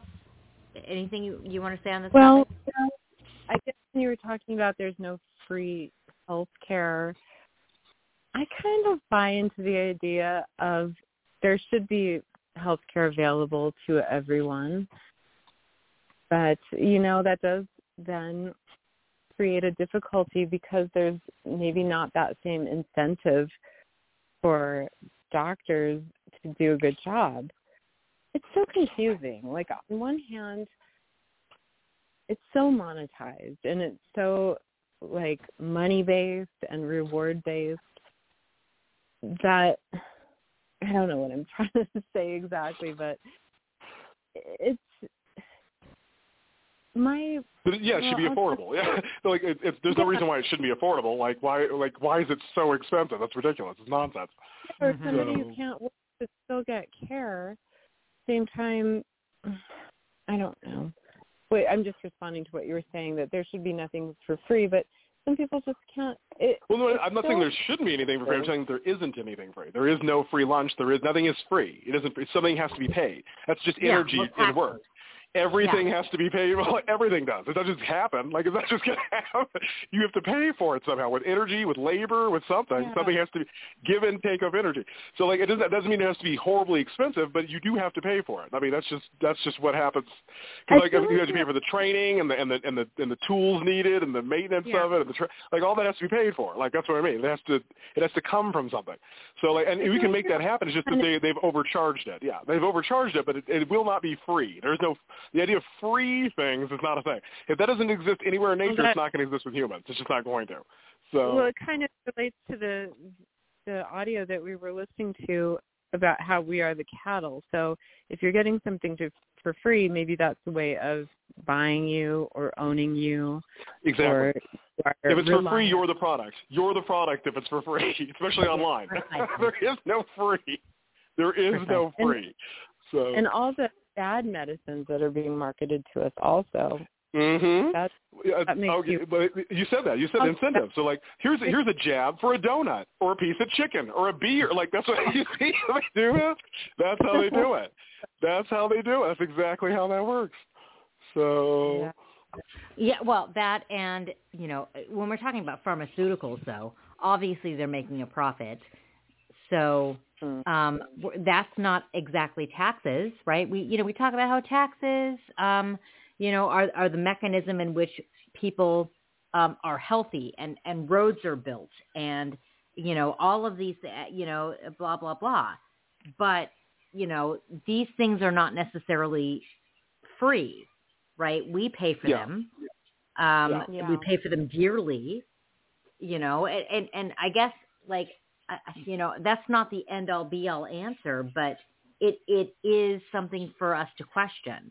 Is that, Yeah, exactly. It doesn't be bad. Like, it's not a bad thing. Like, I know there's a lot of people that are like, but taxes are bad. No, they're just an instrument. It's just an instrument you can use. They have a function, but they can be like, as they said, they'll warp everything. As he said, like, any small government can be, everything will be infiltrated.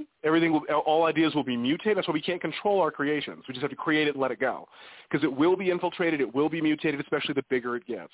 Because it will get big. If it's a good idea, which is what we're ruled by now, Aquarius, good ideas, it will get popular and it will become mutated the more elements and factors are put into it. You see, I mean, that's what happened with the GLBT movement. That's why they're so surprised by how it turned out, because they didn't factor in all the gay people, just the ones they wanted. Like, here's just the ones we like. Yes, but here's all these people that are also queer. Oh, but those people aren't good. Right. See, it's not homogenous. It's not a cult. There's an individual factor thing at play. You said you wanted inclusivity. Yes, that means everybody, not just people you want. Everyone's involved. So now you have to factor those people in too. And it kind of humbles you a bit. And they don't like being humble. They're used to being arrogant. So now that they have to be humble a bit, they're kind of like, well, they don't count. That's why they do that now. That person doesn't count. Black people do that too. Black people do that too with Candace Owens and me. Those people don't count. No, they do. They're just not pleasant to you. That's all there is to it. So they're self-hating black people, right? No. Do you ever watch that Chris Rock stand-up? He's like, guess who hates black people more than white people? Other black people. Don't play. Don't play. Don't play. You see, like, these people, they do that. They really do pretend like they don't, like their shit don't stink. It does. It does. They're playing victim. It's not going to work anymore. Playing victim does not work in Aquarius. Won't happen. Sorry. It's not going to happen. Can I just want to, Danielle, you were talking about roads aren't for free. Infrastructure is not for free. It's taxes. And I just wanted to chime in there on that. Is anybody else seeing, like, this rampant development in city centers that is so freaking unattractive and outsized? Yeah. How much more high-density housing can we have? And how come nobody has a say-so except for developers who are getting all this money from urban renewal funds? Like, our government is paying these developers to ruin our cities and make them less human and uglier. So there's another system of control. It's like the well said. Plan. Very well said. You know what that style is called? They call it brutalism. That's what that's called. Right? It's to make you. It's to enlarge everything to make you feel like you're not. You know, to make you feel like you're not present. Like you're like you're not part of the thing. Yeah. So that's what it is. It's a brutalism, and that started taking place in the 70s in San Francisco, and it started branching out. I've always hated brutalism because it eliminates the creativity and architecture and the beauty of houses, like from the Victorian era and all. Like they're trying to eliminate that kind of, the curvatures. They're all gone. It's all replaced by squares and, you know what I mean? Just sterilized, no color, no, you know what I mean? Very generic box cube looking things. That's where they're going with that. They don't want it to have personality or style or anything. They want it to be very generic, very clean cut. That's exactly what they're trying to eliminate, that creative mode in us. Because then they can have that way they can have the thing on it. They can have the whole ground on it. Otherwise we have it, you know. So if there's a little bit of a brick facade, then they're just like swooning with the detail. Wow. What are you saying? How can you say this is not beautiful architecture? Look at this little tiny bit of brick that somebody stuck on here. I mean, or what? Which it's like I get minimalism to a certain extent, but it lacks a lot of character. You know what I mean? They get really mad about houses with character. Like when people have like a whole bunch of weird, like plants everywhere and paintings.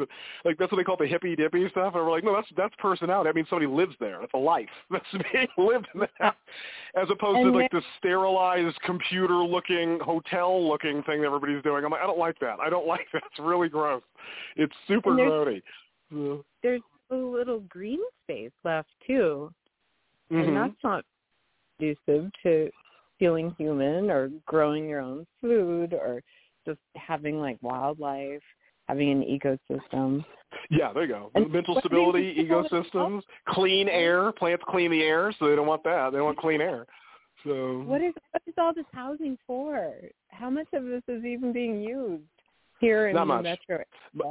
Now, it's worse in China. I'm telling you, they have blocks of city buildings that are tall as Times Square. Nothing in them. Nothing.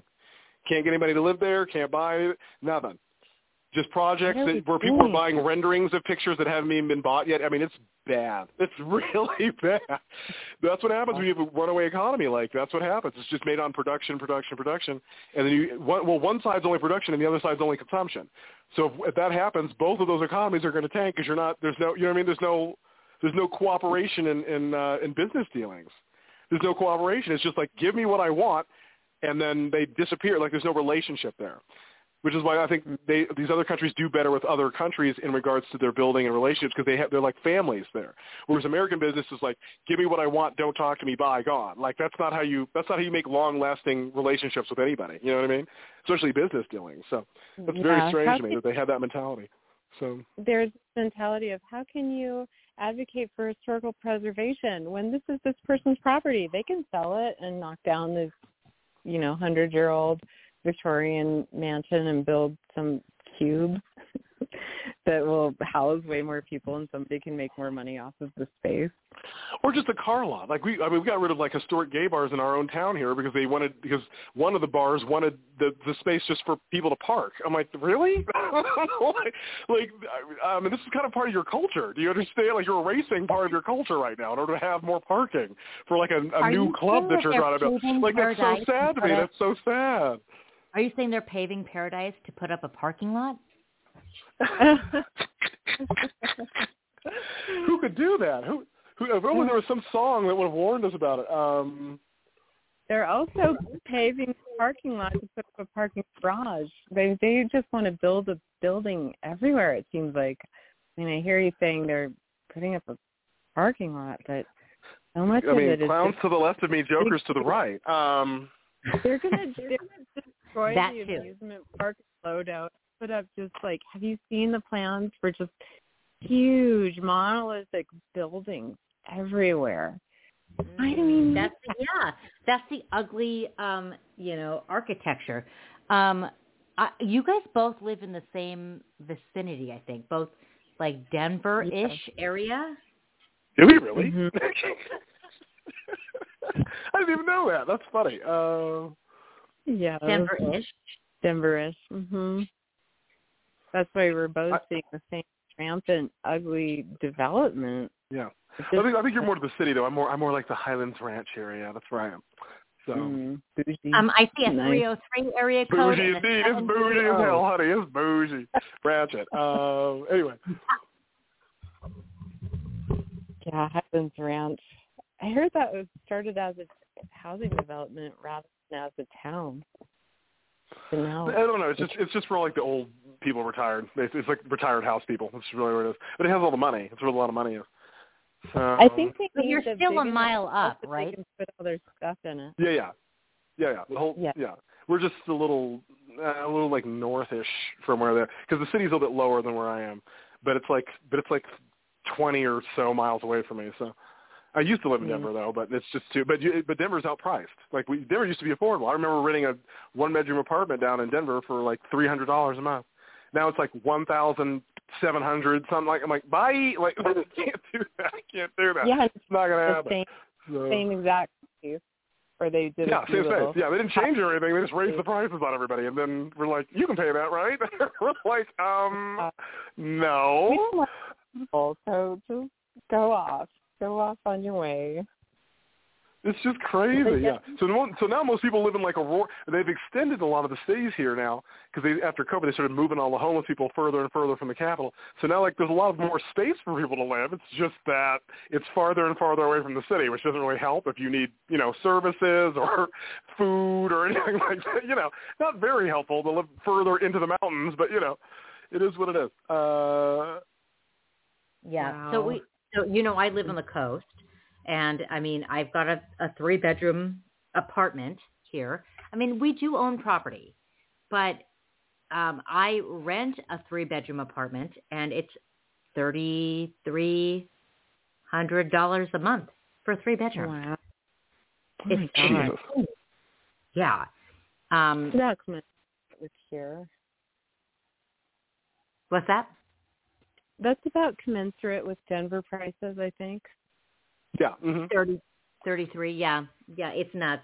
I guess I'm better off because I'm 2 miles away from the beach.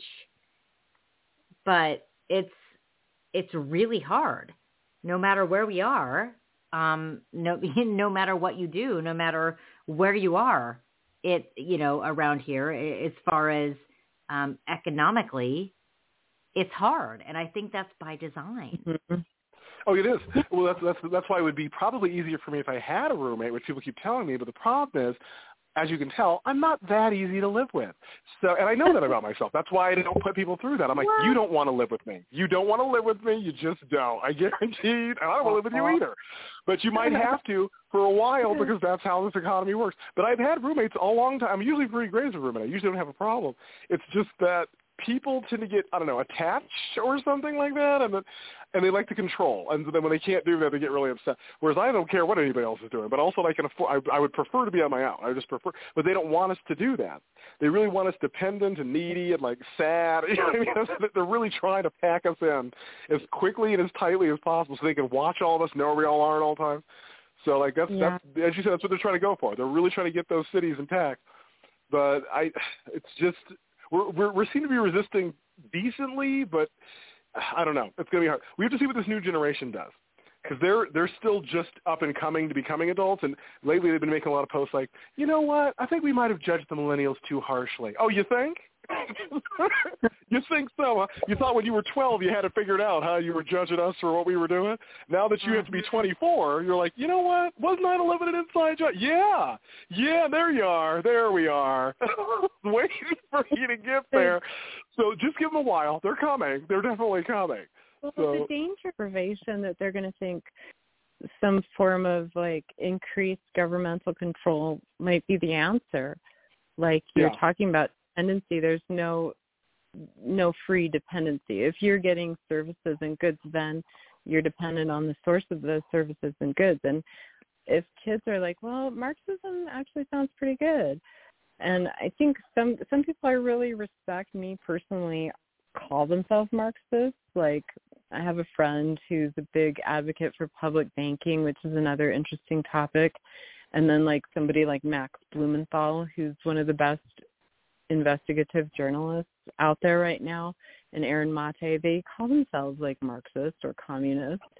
And I think that's the thing that might be happening with this newer generation. They might be like, well, maybe that's a good thing, but then maybe they're paying attention and they're like, wow, we went through it with that COVID stuff, and we don't trust the government. I don't know. What do you think?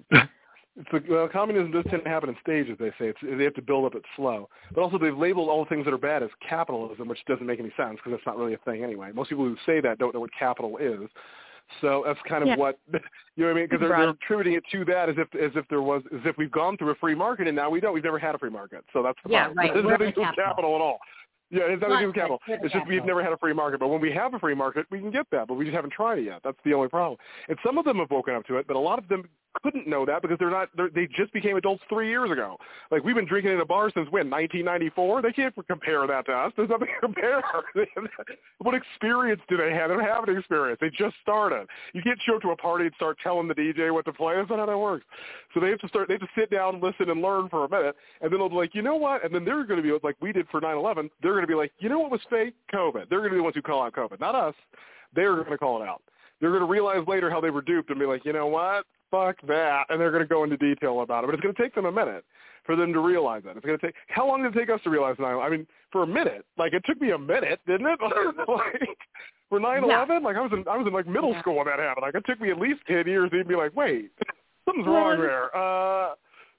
But it was the Saudis. It wasn't even Iraq. Like, we saw all that documentation even on the news, but they just kept saying weapons of mass destruction, 9/11, weapons of mass destruction, 9/11. Repeat a lie often enough. They just repeat it. They just repeat it ad nauseam. Russia, remember? We disproved Hillary Clinton when she said that 45 minutes after she said it, and people just kept saying it. Russia. True. Guys, that's not true, though. It's not true factually. They're like, but Russia, and they just kept saying it. Well, so, there's something to do for that, too.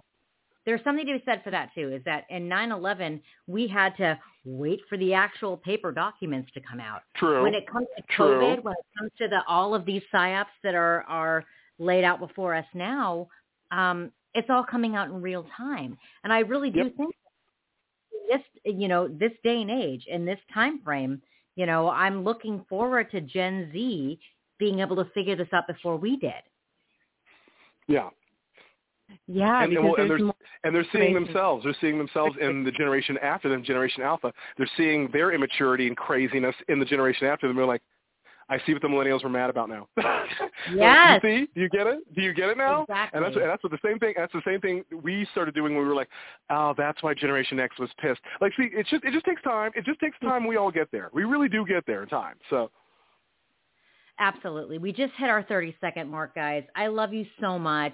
Thank you so much for being here, and just shedding light on a population that desperately needs it.